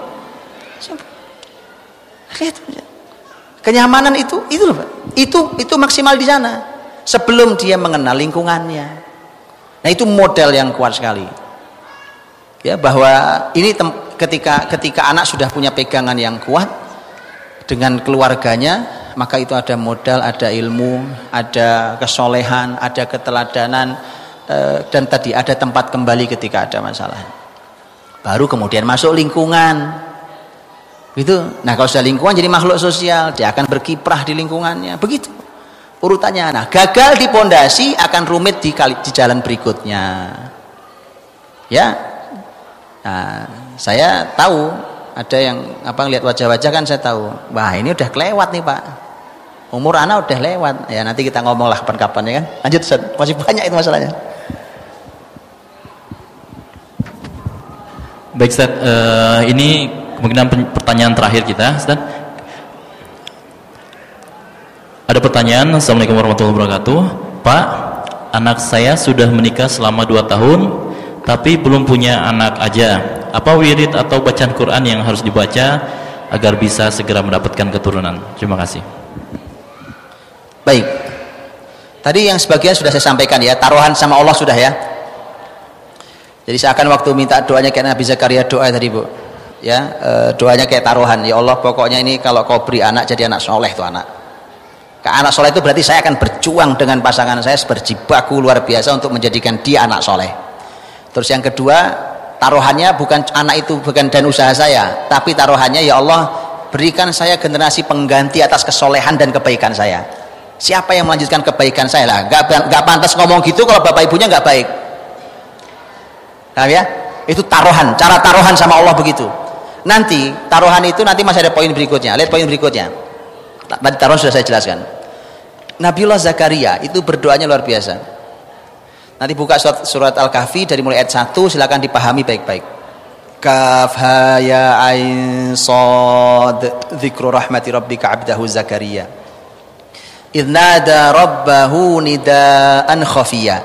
Nah, nidaan khafiyya itu artinya adalah ketika Zakaria berdoa kepada Allah dalam keadaan sunyi.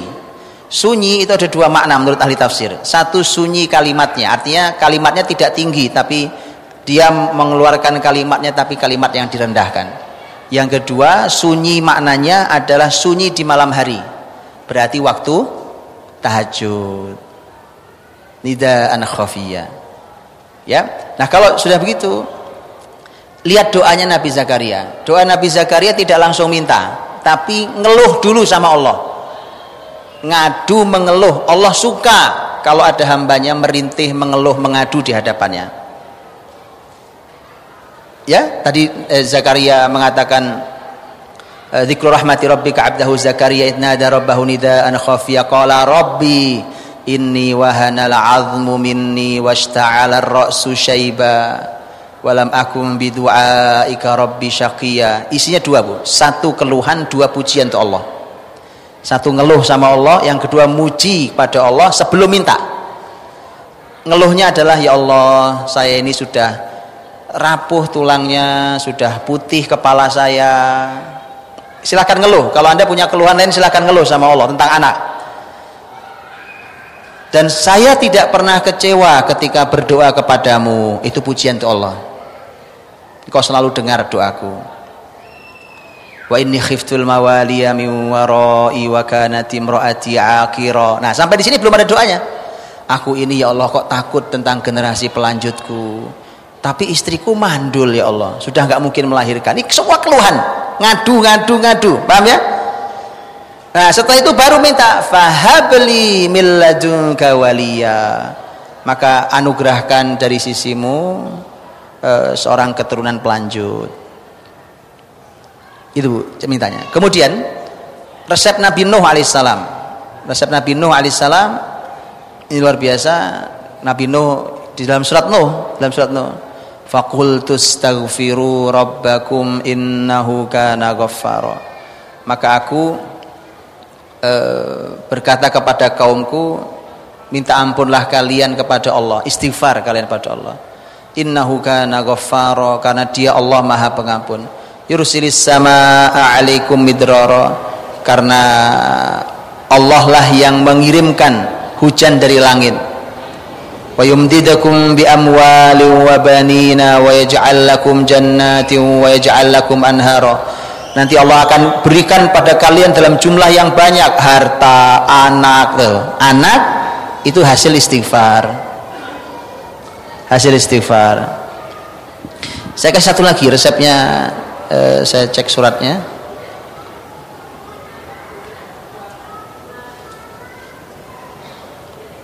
Saya lupa ininya di ayat, ayat berapa.